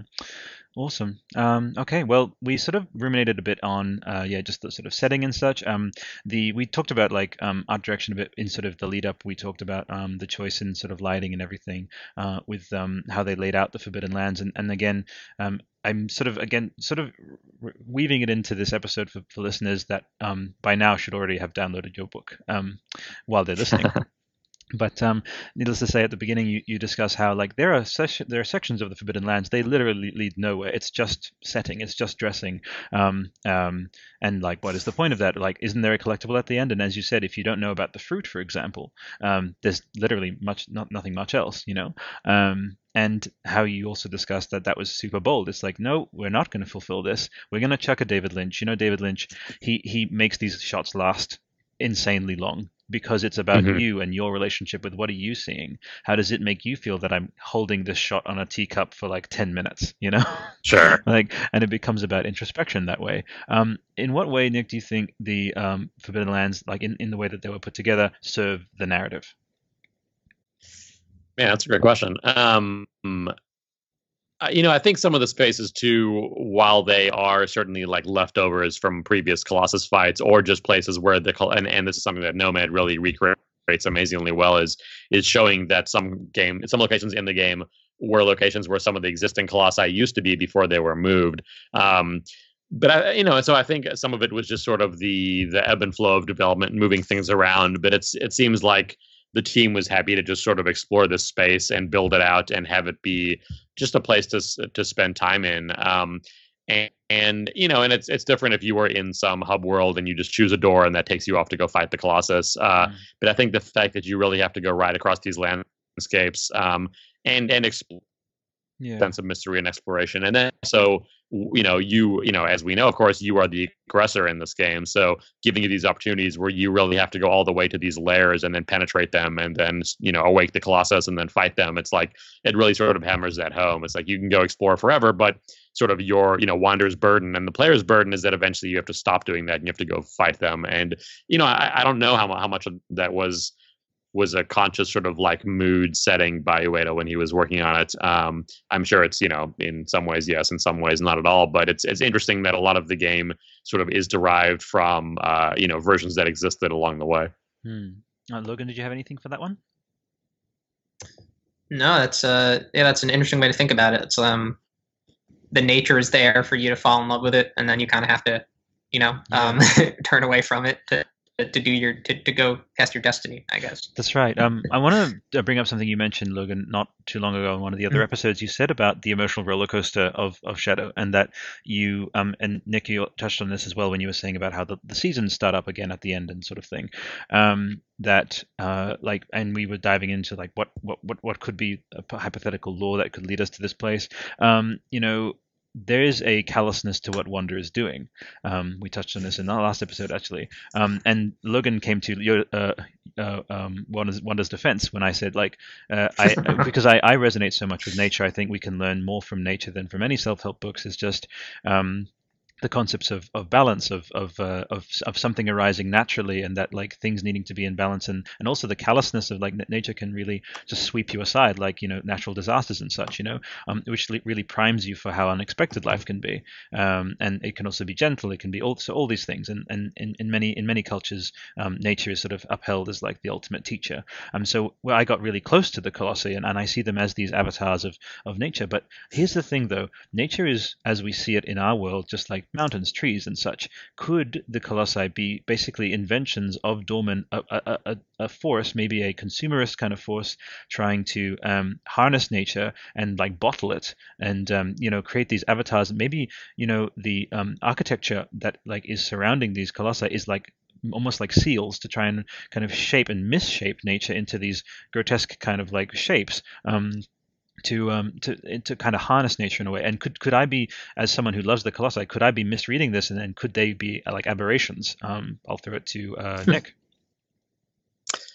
Man, uh, yeah, it's an interesting topic. I think just sort of how they relate to their surroundings, and I think you know, uh, Ueda has talked a bit about how he wanted them to, and the rest of the demons, you know, talked to me as well about how um, they didn't want it to just feel like a sort of part of the scenery or feel like animals or feel like machines or anything. It's sort of they exist somewhere in between there. Yeah. Um, but it's interesting thinking about too what uh, I mean. I'm, I'm tying this more to the Colossi themselves, but uh, sort of like what you know what they're obviously sort of trapping these different pieces of Dormin as well so what were the colossi like before they you know inhabited this and and why are they in this this little quiet corner of the world um but uh, yeah, I mean those those themes of nature are interesting too. And uh, there's a, a, quote from um, Ueda, uh, I think in the in my shadow book where he talks about how a lot of games give you sort of the the impression of nature.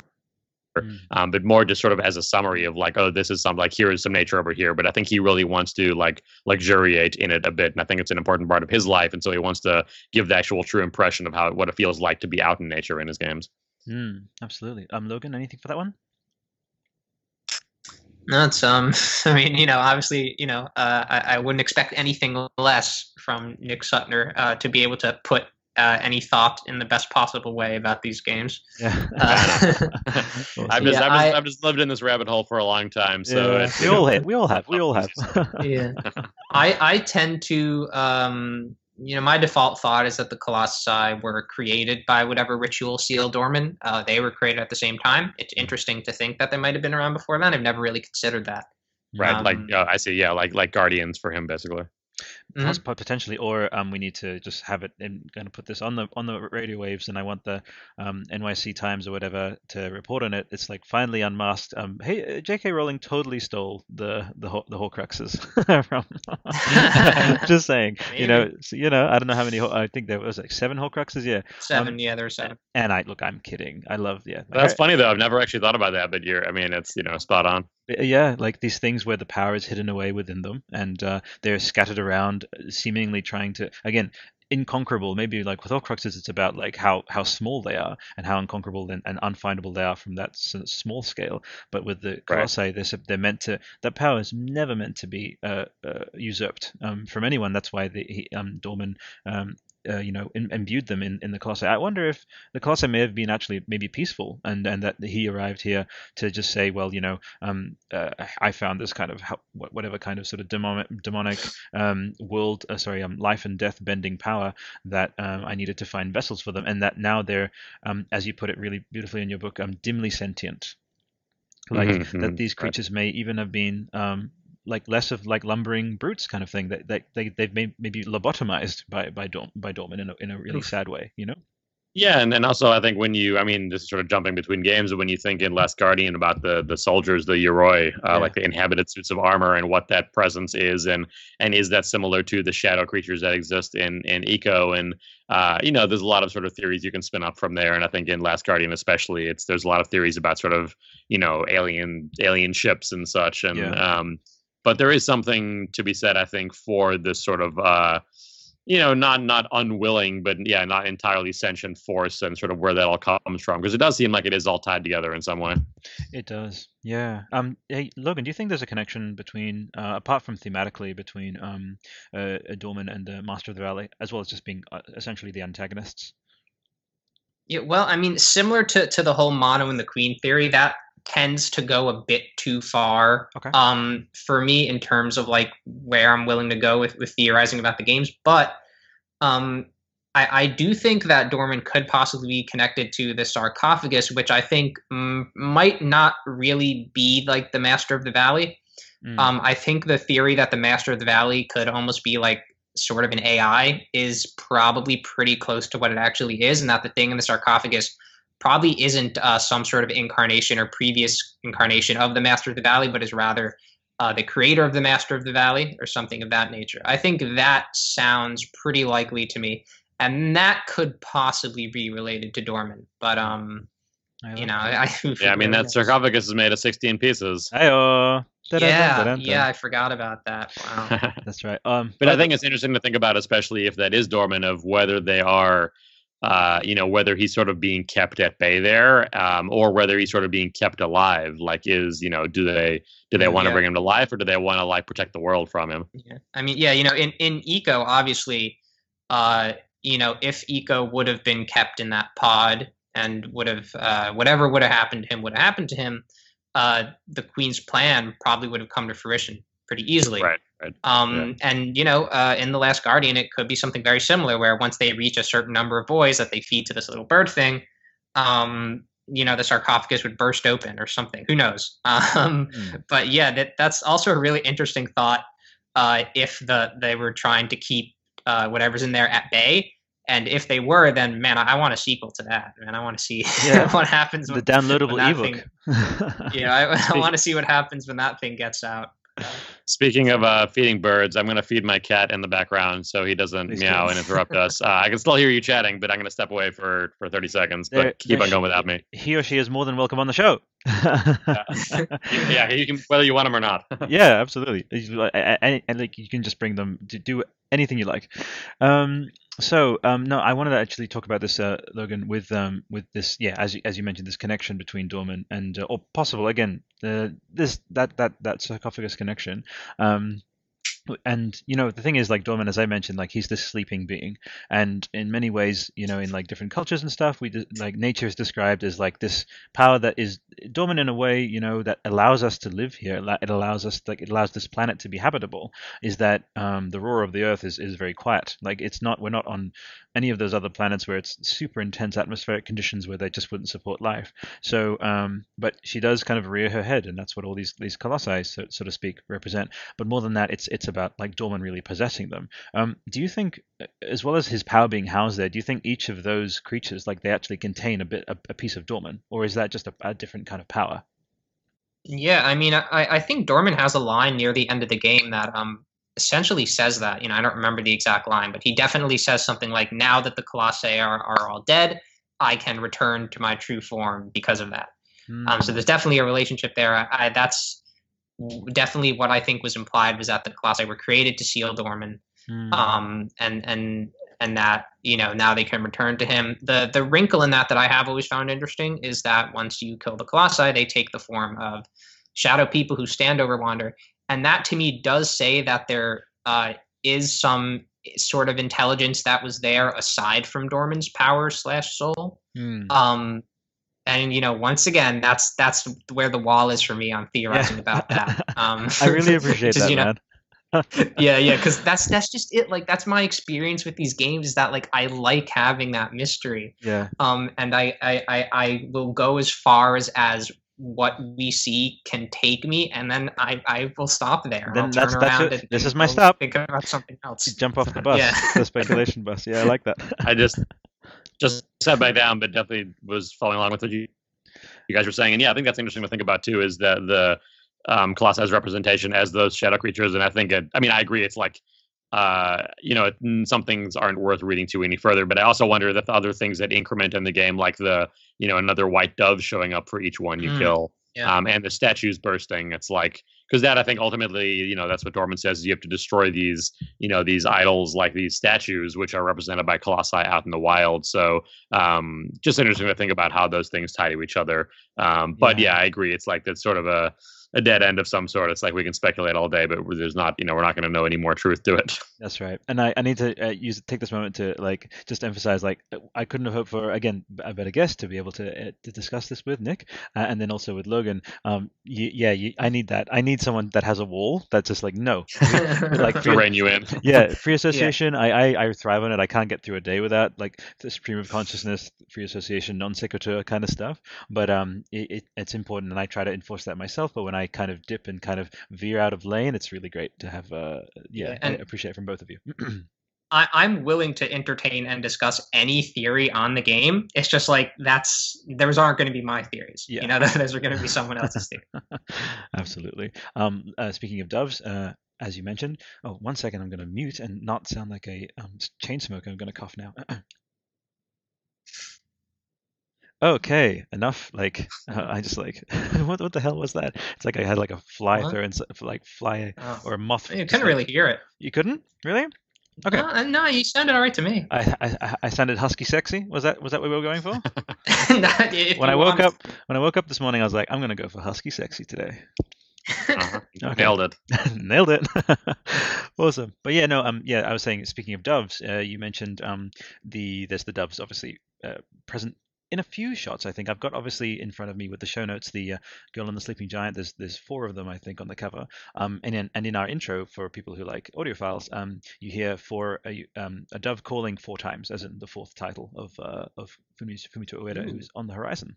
So yeah, um, and they have yeah. It's, I I mean, I could dive into dove symbology. It's very it's very clear that it's just like an innocent soul being set free. It's like um, if people like the band Sleep here, uh, random shout out to them. Um, set free the holy dove you know? Uh, that's one of their lyrics there. So and i'm gonna commiserate with anyone who uh, was in australia fucking waiting for sleep to come fucking uh, the tour manager apparently was like a shithead and now they had to cancel so fuck you if you're listening sorry this will be a the this will be- Fumito Ueda and and this band podcast. sorry yeah but you guys know about sleep at all this is this will be in bloopers that's fine do you guys know about no, uh, no, I don't. Matt Pike or anything, or yeah, they're they're great. Uh, I would suggest looking into them. Um, sort of drony, very very very Forbidden Landsy. If you listen, they have a song. It's an Oh, hour long song called um. That's, Jeru- yeah, go ahead, Nick. I, I say I like that as a genre, like Forbidden Landsy. Yeah. Oh, yeah. Oh, we need that. Yeah. Uh, metal metal bands listening out there, just like get your drone on. Like, I want Nick. Please tell me. Do you know musicians? Do you have you connected? Tell them, please, to make a concept album based on Shadow of the Colossus. There is a, uh, I think it was a band called Shadow of the Colossus um, that was like Really? inspired by the game. That was actually like a local metal band here, not local, but I think uh, so in San Jose or something that I tried to get in contact with and never heard back from. Um, but I, I'm sure there's nothing too interesting. But it's just funny they like took the name and some of the imagery. Oh, there you go. That that's very interesting to think about. I was gonna. Okay, no, I'll make the pun. Why? Maybe they wandered off. Uh, ha, ha, ha. Ah, there you Oh, go. Hey, all right. Logan, help me. Um, so let's uh, jump back into our um segments. Uh, so we've kind of really jumped into sort of our main topics of discussion there. We didn't get any um sort of um extensive people jumping on apart from that. Obviously, that great kind of um post uh, asking about like most surprising aspect, but um. I want to build on that actually, really, with um, with just this sort of these three subjects. You know, Forbidden Lands, Mono, Wander. Um, this sort of, this sort of sort of vignette that is created like like to start the story. It's it's obviously very classic, kind of like fairy tale, kind of fable sort of thing. Um, and then the sort of evil overlord sort of thing. Um, and you know how like there was that book that was written. It was um, is it you um uh you were there or so there was that book made for um like uh I- Ico. Oh, sorry, Castle in the Mist. Yeah, yeah. Castle in the Mist. That's right. Had had you read that by any chance, Nick?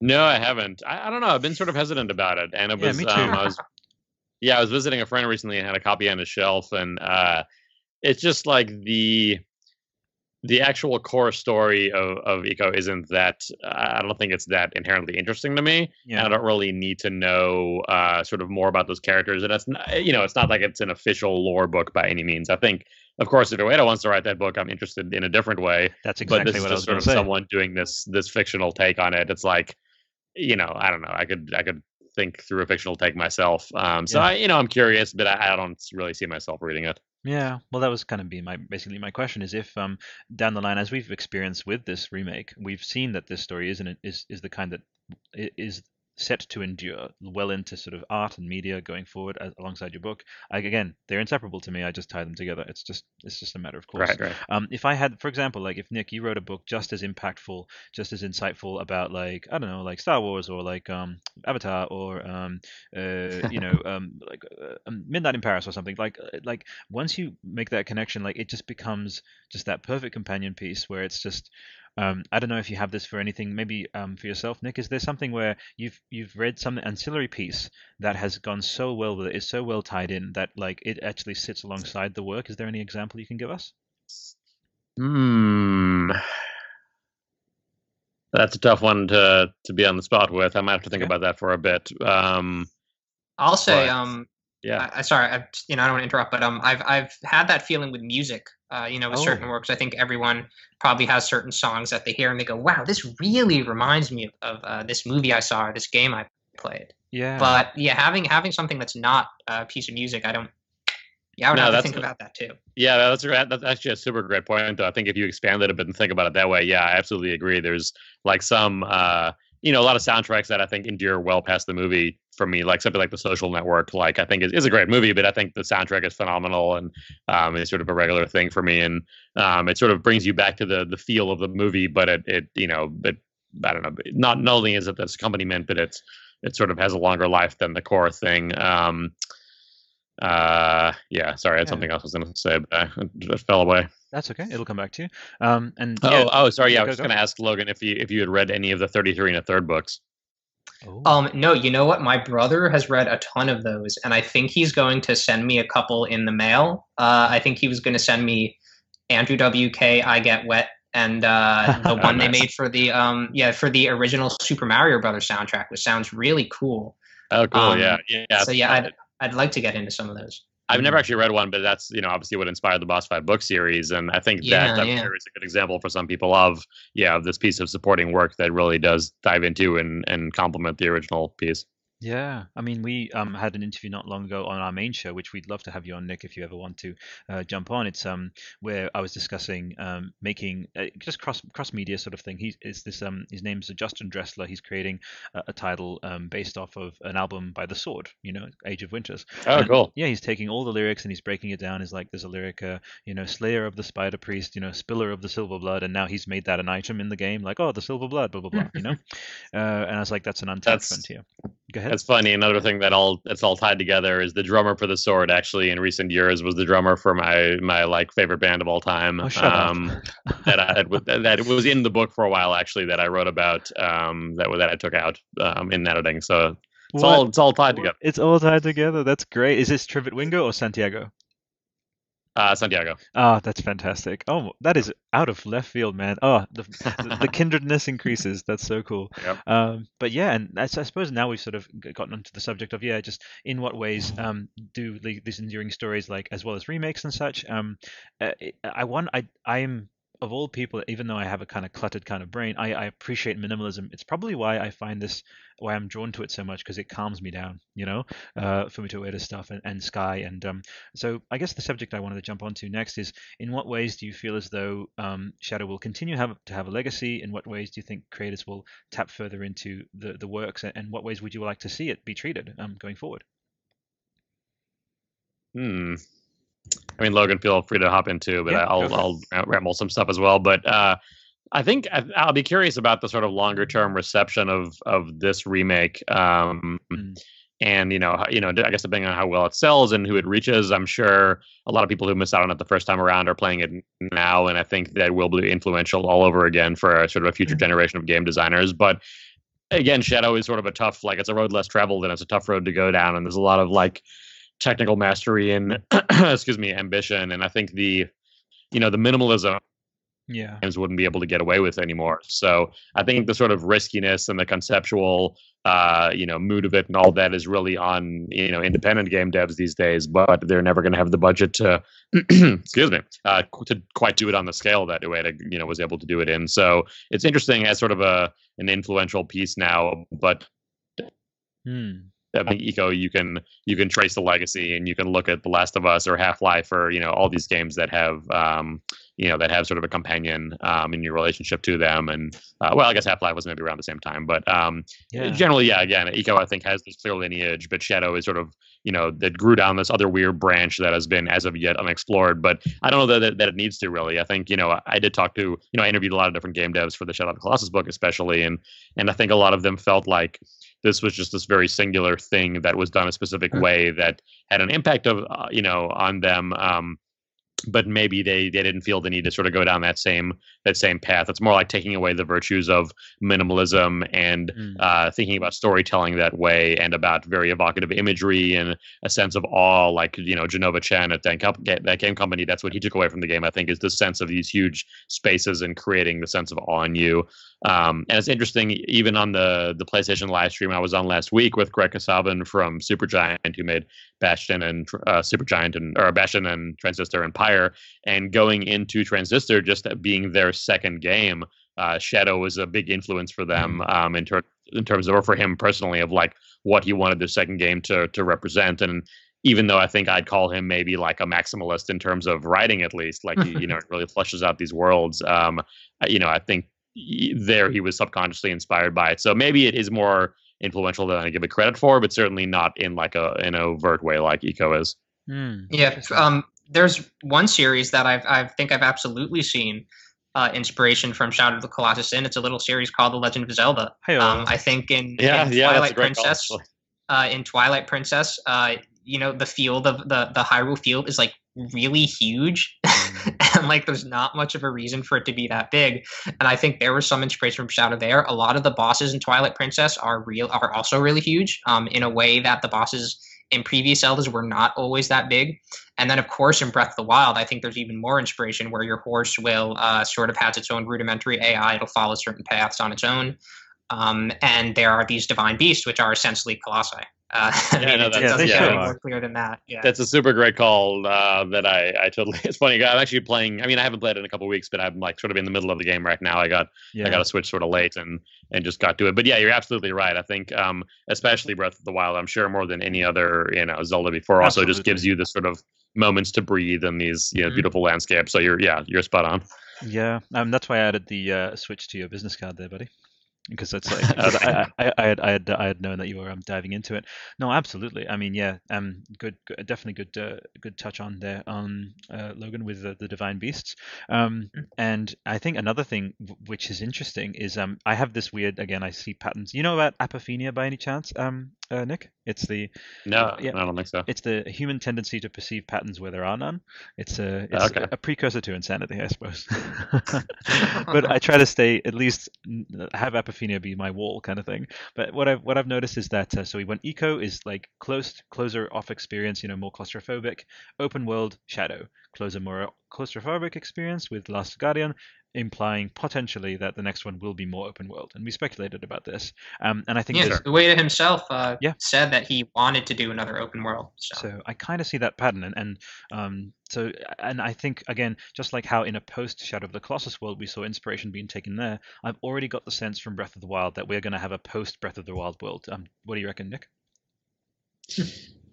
Hmm. I guess to me, it's weird thinking about Shadow of the Colossus as an open world game. Like it's a big open space, but it's not structured the same way as as what you know people would consider an open world game. And even like Zelda, where it's more about things organically happening to you, which it you know isn't the case in you know Ueda's games are much more linear and authorial and scripted, and you know every moment is calculated. Um, so I'd be curious to see if if he means you know if Ueda means open world in that sense of having sort of dynamic uh, you know gameplay and a world that is reactive to you. um, versus sort of the you know creating the the like facade of an open world uh, in Shadow. So I'm curious to see what he means, but I'm I'd obviously be super interested in that. I think I'd you know maybe I would also be more interested in that from him at this point than another sort of linear story. Hmm. That's right. Um, I can't obviously um, pass up the opportunity to ask you about Reign Over Me, which was a title came out in 2007, two years after speaking about the influence of Shadow of the Colossus. Uh, Kotaku wrote of it, um, Reign Over Me's inclusion of the video game Shadow of the Colossus um, was praised and said, stating that it must be one of the first Hollywood films, if not the first, um, to deal with the games uh, thematically and intelligently. Um, have you seen uh, Reign Over Me by any chance? Oh, for, oh, for me? Yeah, just yourself, Nick. Yeah, yeah, yeah. Actually, I, I yeah, I write about it in the book a bit as well too. Yeah. Um. So I and that that Kotaku article is great. Actually, I think it's a really insightful piece, and I actually reached out to the director um uh, of the film to talk a bit more about that influence and um uh and or I'm, I'm trying to I think it was actually the I forget if it was like the producer or the director who Uh, Mike um, Binder, the and then Jack, well, Mike and Jack Binder. So I, maybe they're brothers. That one director. Well- yeah, I guess it was Mike. I think that I reached It out was to the him. um. Sorry, it was one of the editors who suggested the inclusion of the game. Oh, That's okay. right. I think it, I think it was actually him then that I reached out to uh, when I was working on the book, and I heard back from him pretty quickly uh, to have a chat. But then I just never he like never answered any other emails for whatever reason. He just sort of disappeared. So that didn't happen. But it's yeah, it's interesting seeing just seeing it in that context. It was always like a little bit weird, but I think it serves a great purpose in the film. True, exactly. And again, there's that. It, it really again this this idea of it leaking into all these different um this this you know Ueda resonating with with um spheres outside of the industry. Um you know Kojima has this a bit with like out of nowhere you'll see oh Kojima is you know best buds with George Miller and like J.J. Abrams and such. Um uh, I I really loved reading that you know uh, he was just nominated for an Oscar actually uh, Jonny Greenwood um uh, for Phantom Thread. How he how he mentioned that like it was one of uh, Ico was like possibly the best game you know just to have that kind of and then obviously we can't um, pass up talking about Guillermo del Toro who is like he's he's he's got all the love for this one Absolutely, yeah. It's interesting seeing the sort of other, you know, uh, filmmakers and, and musicians and stuff outside of, and and maybe that speaks to his credit of like yeah creating something with a team of people from outside of games, and he has influenced a lot of people from outside of games. So maybe that's a place, and this is probably some other, you know, article for someone else to write, I guess. But th- that's a place where I think Shadow's influence could probably be seen, maybe even more than in other video games, is is in other media and just generally creating moods and people like Jonny Greenwood. Uh, you wouldn't think about it being influenced by something like that. yeah that's right anything uh, for that one there Logan Um, I've just I, well, first of all, I watched Reign Over Me for the first time yesterday, there you go so that's yeah kind of for it. funny. Mhm. Yeah, I How told you I was going to do you? it. Um, it's uh pretty uneven as a movie. The script is It weird. it's the Uh, there's yeah. some yeah, there's some weird subplots, but um, aside from like you know the mistakes that any movie is going to make when they try to include a video game in it, like they weirdly call it Shadows of the Colossus, which I almost feel like Uh-oh. must have been somehow intentional in some way because like obviously there was a lot of love for the game on the crew. I won't speak to that. Yeah. Um, compared I wonder to though if other- that I wonder if that though was just like like Adam Sandler saying it wrong and no one wants to like do another take just Yeah. to correct them. could have been. Yeah, and, and you know, compared to other sorry, sorry. Shadows of shadows, shadows of the Yeah. Colossus. Shadows of the Colossus. sorry, I had to. I had to. Please continue. but yeah, compared to other movies that have um, featured video games, I mean, it's it's head over heels in that respect. I mean, you know, I, I I'm also kind of sad that they didn't actually like go into the whole reasoning of why he plays the game in the movie so much, but like it's very clearly intentional. You know, in that. Kotaku article, the editor talks about where his inspiration for including it came from, and why he thinks Adam Sandler's character likes the game so much Hmm. and that is is really cool to see. I mean, I think you know, in 20 years, when you bring up "Reign Over Me," no one's gonna even, you know, no offense to Mike Binder, uh, no one's even gonna know what it was except for Shadow of the Colossus fans kind of. yeah, I feel the yeah, for sure. The game And- will outlive and the fans movie's of- legacy. Yeah, and fans of Sandler's dramatic work, which is uh, substantial. Yeah. Uh, he he stars in my favorite film. Yeah. Go What for is it. that? Punch Drunk Love. It is, yeah. That's Yeah, that's my favorite uh, Paul Thomas Anderson film. So yeah, we're Yeah, probably nice. in my top five. So we agree on Excellent. That's awesome. Um, quick quick time check for me. I probably Yeah. got to duck out here in a couple minutes, but Let's feel free to go on without me, obviously. Um, of course. No, no. Um, that's it. that- Yeah, and and you just let us know whenever. You, did you need to um actually pretty much nowish? Um, you can let me know. uh, in like uh, yeah, a couple minutes, Uh, but no, yeah, Larry, for Larry. David. Uh, uh, we can, uh, we can Whatever's, figure it out. whatever's easier. No, I want to do a round of that. Uh, come on, let's get some. It's fine. Oh my god. Yeah. What? what I'm kidding. I'm kidding. I, I I wouldn't attempt to even impersonate the Majesty of Larry. of Larry fucking David, exactly. Oh boy. Um, but yeah, no, that's yeah. I really love that you uh, both spoke to that. For me, Reign of Reign over me very clearly. I think I t- touched it on it on on the earlier episode. It was really about um uh, the themes of you know wanting to bring uh you know a loved one back to life, which he's he's he's very much not like that's the, the whole premise of the character is that he's not letting her go, uh, and that he would obviously want to keep her memory alive by keeping the pain inside and this is something that in like relationship theory and but also psychology and just in, in just like culture really is that there's a a, a mis a mis um, a misreading of, of of death in that that you keeping them keeping the pain is to keep them alive and sort of thing uh, is to not to not let them go means to sort of in a sense keep them alive. Um, um so there was that angle and then the other thing was not letting himself kind of essentially erase the idea of these massive colossal structures. You know again people talk about trauma that like they don't go to certain you know um, locales. Maybe where trauma was uh, where the trauma was inflicted because it would remind them of that so he's sort of in a way self-harming through Shadow of the Colossus which is very intriguing because it's it's meant to be a yeah definitely not intended for that but yeah there's there's there's an entire other podcast there i suppose but um, um how's the cat is she happy and, and fed Oh yeah, no, he's, he's good. Yeah, he calmed, ch- chilled out. So that's nice oh and is that is it would this be the same cat from the photo that i pulled for your business card uh, the very the very same. Yep. the very same well whoever what's it, what's his or her name Uh, Finn. His name is Finn. Finn, FN2187. Sorry.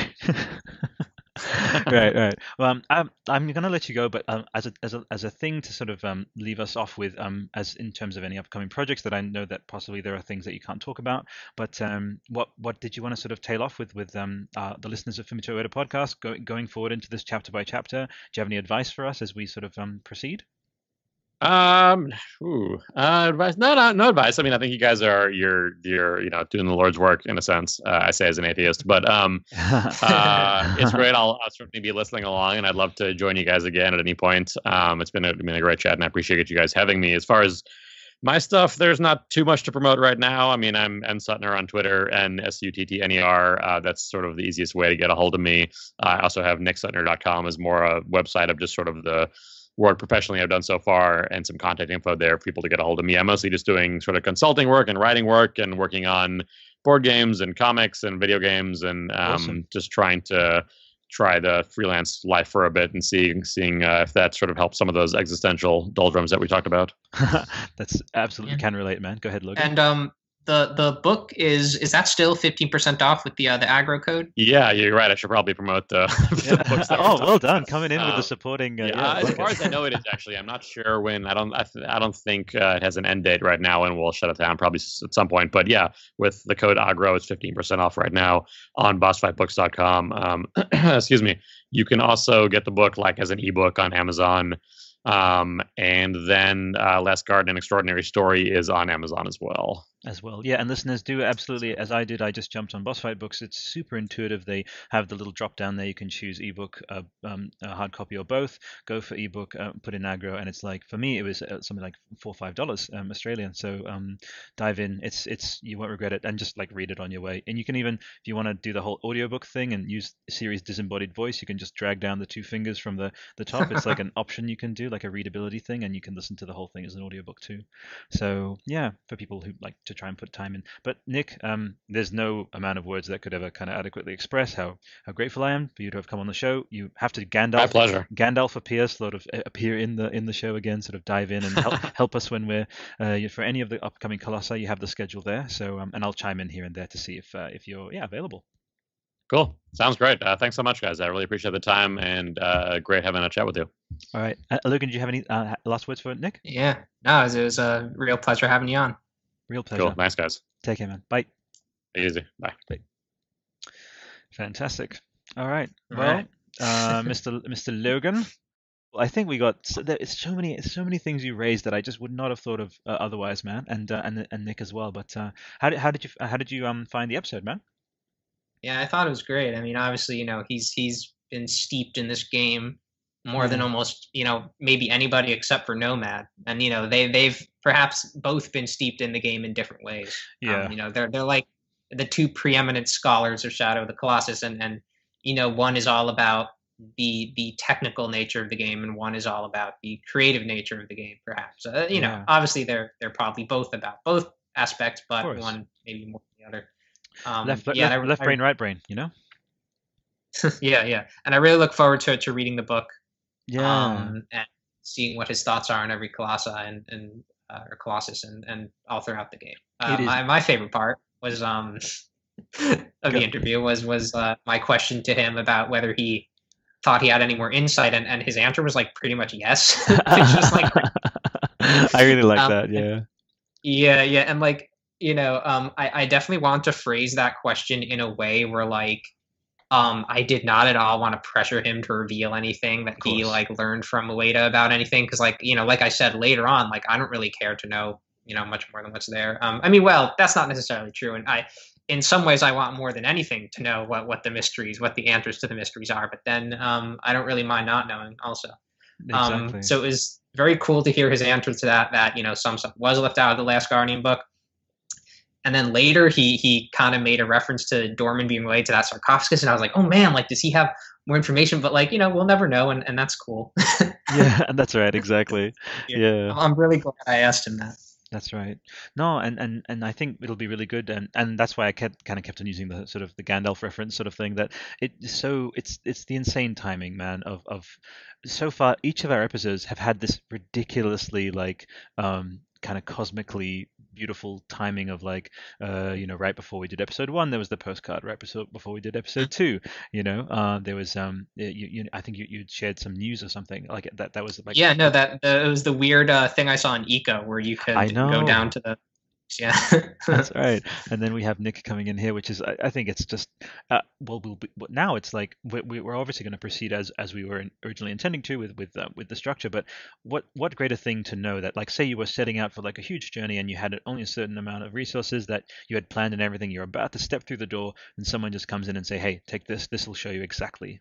If Yeah. you, like if you need it, it's right here, and it's like you know, uh, well, it's the old Zelda thing. What is it? What does he say? Um, uh, it's dangerous oh, to go that? alone. Yeah, it's dangerous to go on. That's it. This exactly. So, but yeah, I'm, I'm kind of happy to tail things off there after after an interview with Nick. Did you have any Uh-huh. uh, extra little um uh, things to tease um uh, the listeners with, like with uh, your activities No, with um, Land of Light and Dark? No, I don't think so. Um, I mean, you know, right now this is my activity pretty much. Um, uh, you know, I, I linked my full Reign Over Me review um, on the blog. So if you want to read it, you know, landsoflightanddark.tumblr.com. Uh, there's a link to my review of Reign Over Me. Um, and that's just pretty much the most interesting thing I posted there recently. Um, you know, right now I've pretty much been avoiding the Shadow of the Colossus tag, but you know, um, in a few days I will open the floodgates and just post whatever interests me, talk about Yes. the remake with everybody That's right. um, then talk about those those little uh, I call them uh, you know I guess people call them golden relics or just relics I call them glims which is from Ni no Kuni oh, that's um because that's kind of yeah that's kind of like what they are to me that's what they remind me of yeah. um and you know we'll, we'll talk about that um I guess maybe we'll talk about all that next week here too. for sure. Well, yeah, and I'm- maybe you know when we Yeah, yeah, sorry. When we have Nick back on, uh, maybe he'll have formulated his thoughts on the remake fully, and we can talk to him about that too.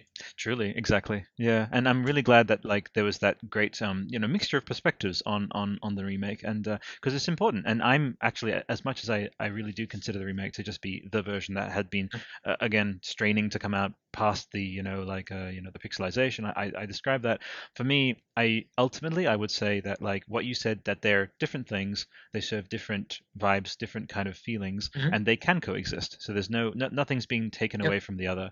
Um, and that just makes me particularly grateful for like again you see so much as you said on reddit and on the web inflammatory aggressive abrasive attitudes about like ruining childhoods and all this kind of crap i really appreciate like the solid head on your shoulders you have man Yeah, I mean, it's it's just goes with what I said about the movie, where like I kind of want them to to maybe have a couple of flashbacks in there. I want to see how they would do that in the screenplay pages that that were shown on Twitter. They did not do that well, but um, I think you could do that pretty well if possible. And and you know, if you don't like it, um, then you'll always have the video game. exactly simple as that so man i am going to tail things off we'll go into our sort of ending spiel if that's all right Yeah, go ahead.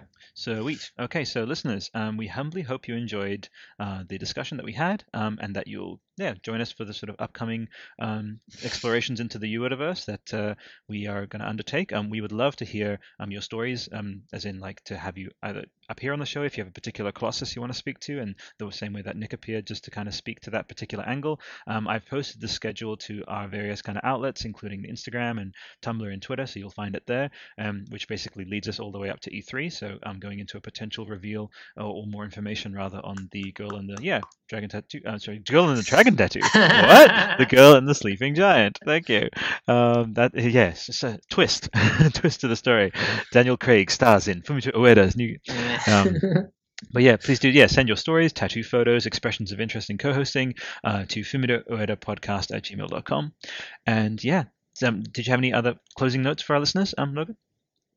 No, no, yeah. I mean, just looking forward to E3. Fingers crossed on that. Yeah, Um, I think it'll be it'll be really you know, yeah. Ueda said uh, in that Famitsu discussion that um, he wasn't sure if he was going to. That he said he like wanted to reveal his new title soon, but he wasn't sure if it was going to be in 2018. I still think it definitely is. Hmm. So um, we'll have a lot to talk about until then. For sure, absolutely. So, listeners, thank you so much for tuning in. Looking forward to um, sharing more tales with you on the first Colossus, Valus, um, on the next Yeah. episode. So that'll be great. Um, and yeah, happy for you all to step out and join us on this kind of shared odyssey together. So, take care until next week. Bye.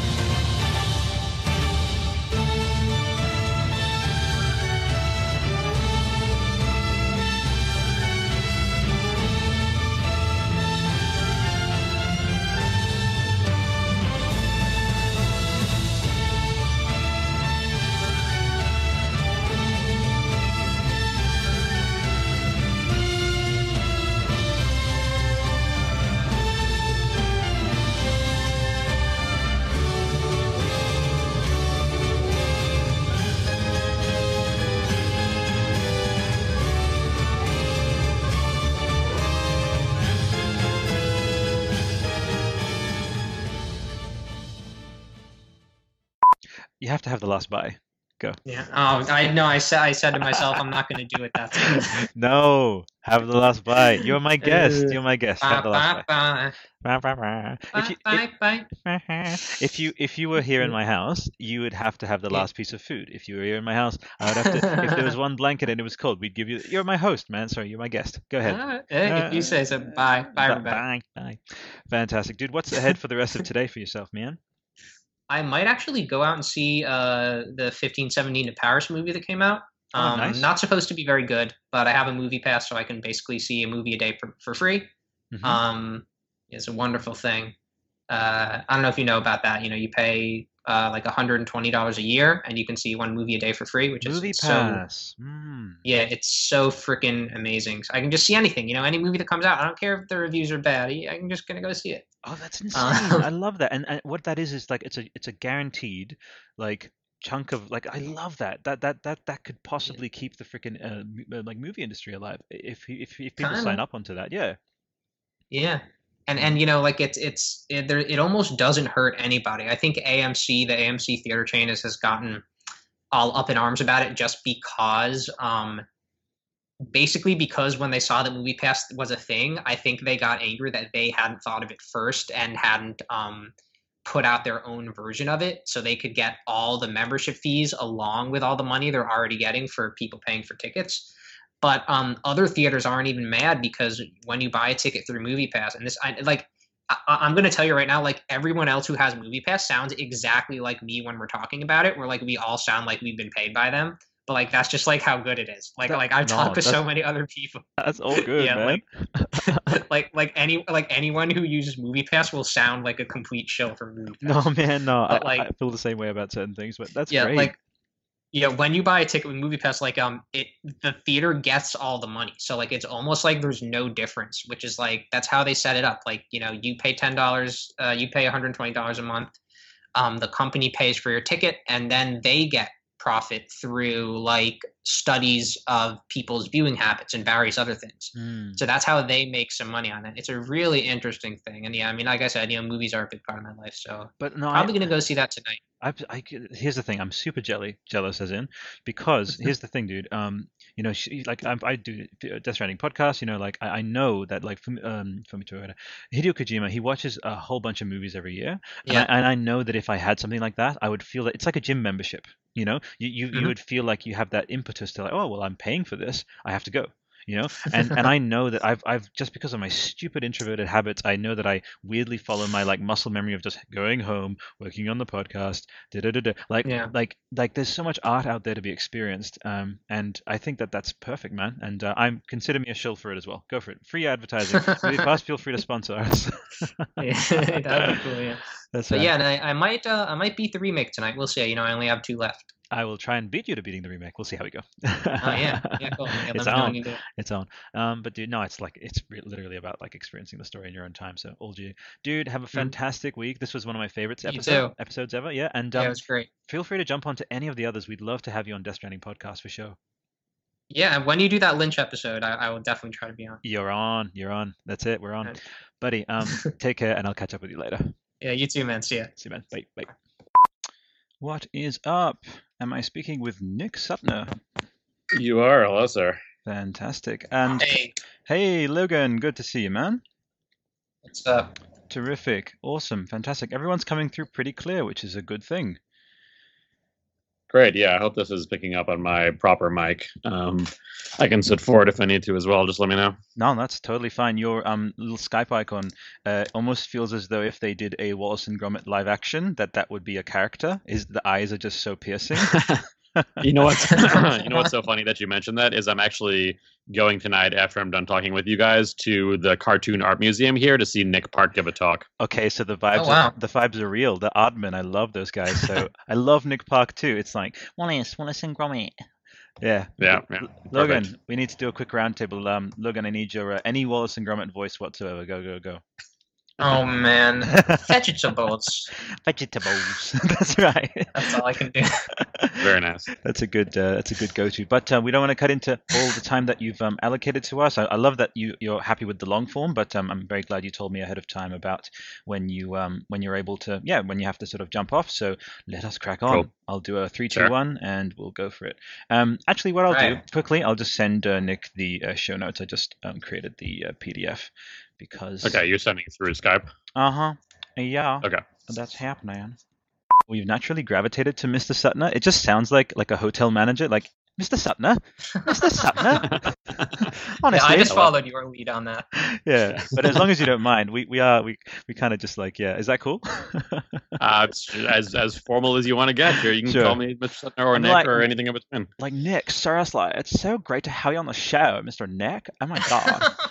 Sorry, I apologize. I and, and I've got two Americans on the line. I'm sure I've my social standing in your like subconscious place of like, oh, I'm gonna actually allocate this person less respect because they are really shit at a certain accent. Um, but anyway, thank you for bearing. Yeah, I'm, I'm pretty impressed so far, actually. So. thank you. You're way too kind. Oh boy. Yeah, the uh, the check is in the mail. Um, no, I'm kidding. I'm kidding. Um, that's right. Yeah, and I wanted to say actually, um, with uh, you know Logan's question and when you sort of jumped in there. By the way, I apologize if I had been like uh, I sort of went on this this big passage and um um as soon as you started talking about the difference between the uh, remake and and the original, I was like, and I was like teeing, I was like prepping. He was in the sort of wings. I was like, this is I this is a Logan moment. I need I need Logan to speak to this. So um yeah, I apologize if I, I cut you off or anything. That's okay. We're, we're Americans. We know how to interrupt. Please, at any point, just like just go right ahead. It's it's all good. Um, And my sorry, quick note is that uh, the PDF, you, the show notes, for some reason, the fifth and sixth pages aren't I loading know. for me. I, I, no, no, no, they're not loading because Okay. I I have a very um let's just say uh, tenuous grasp of how to create a PDF.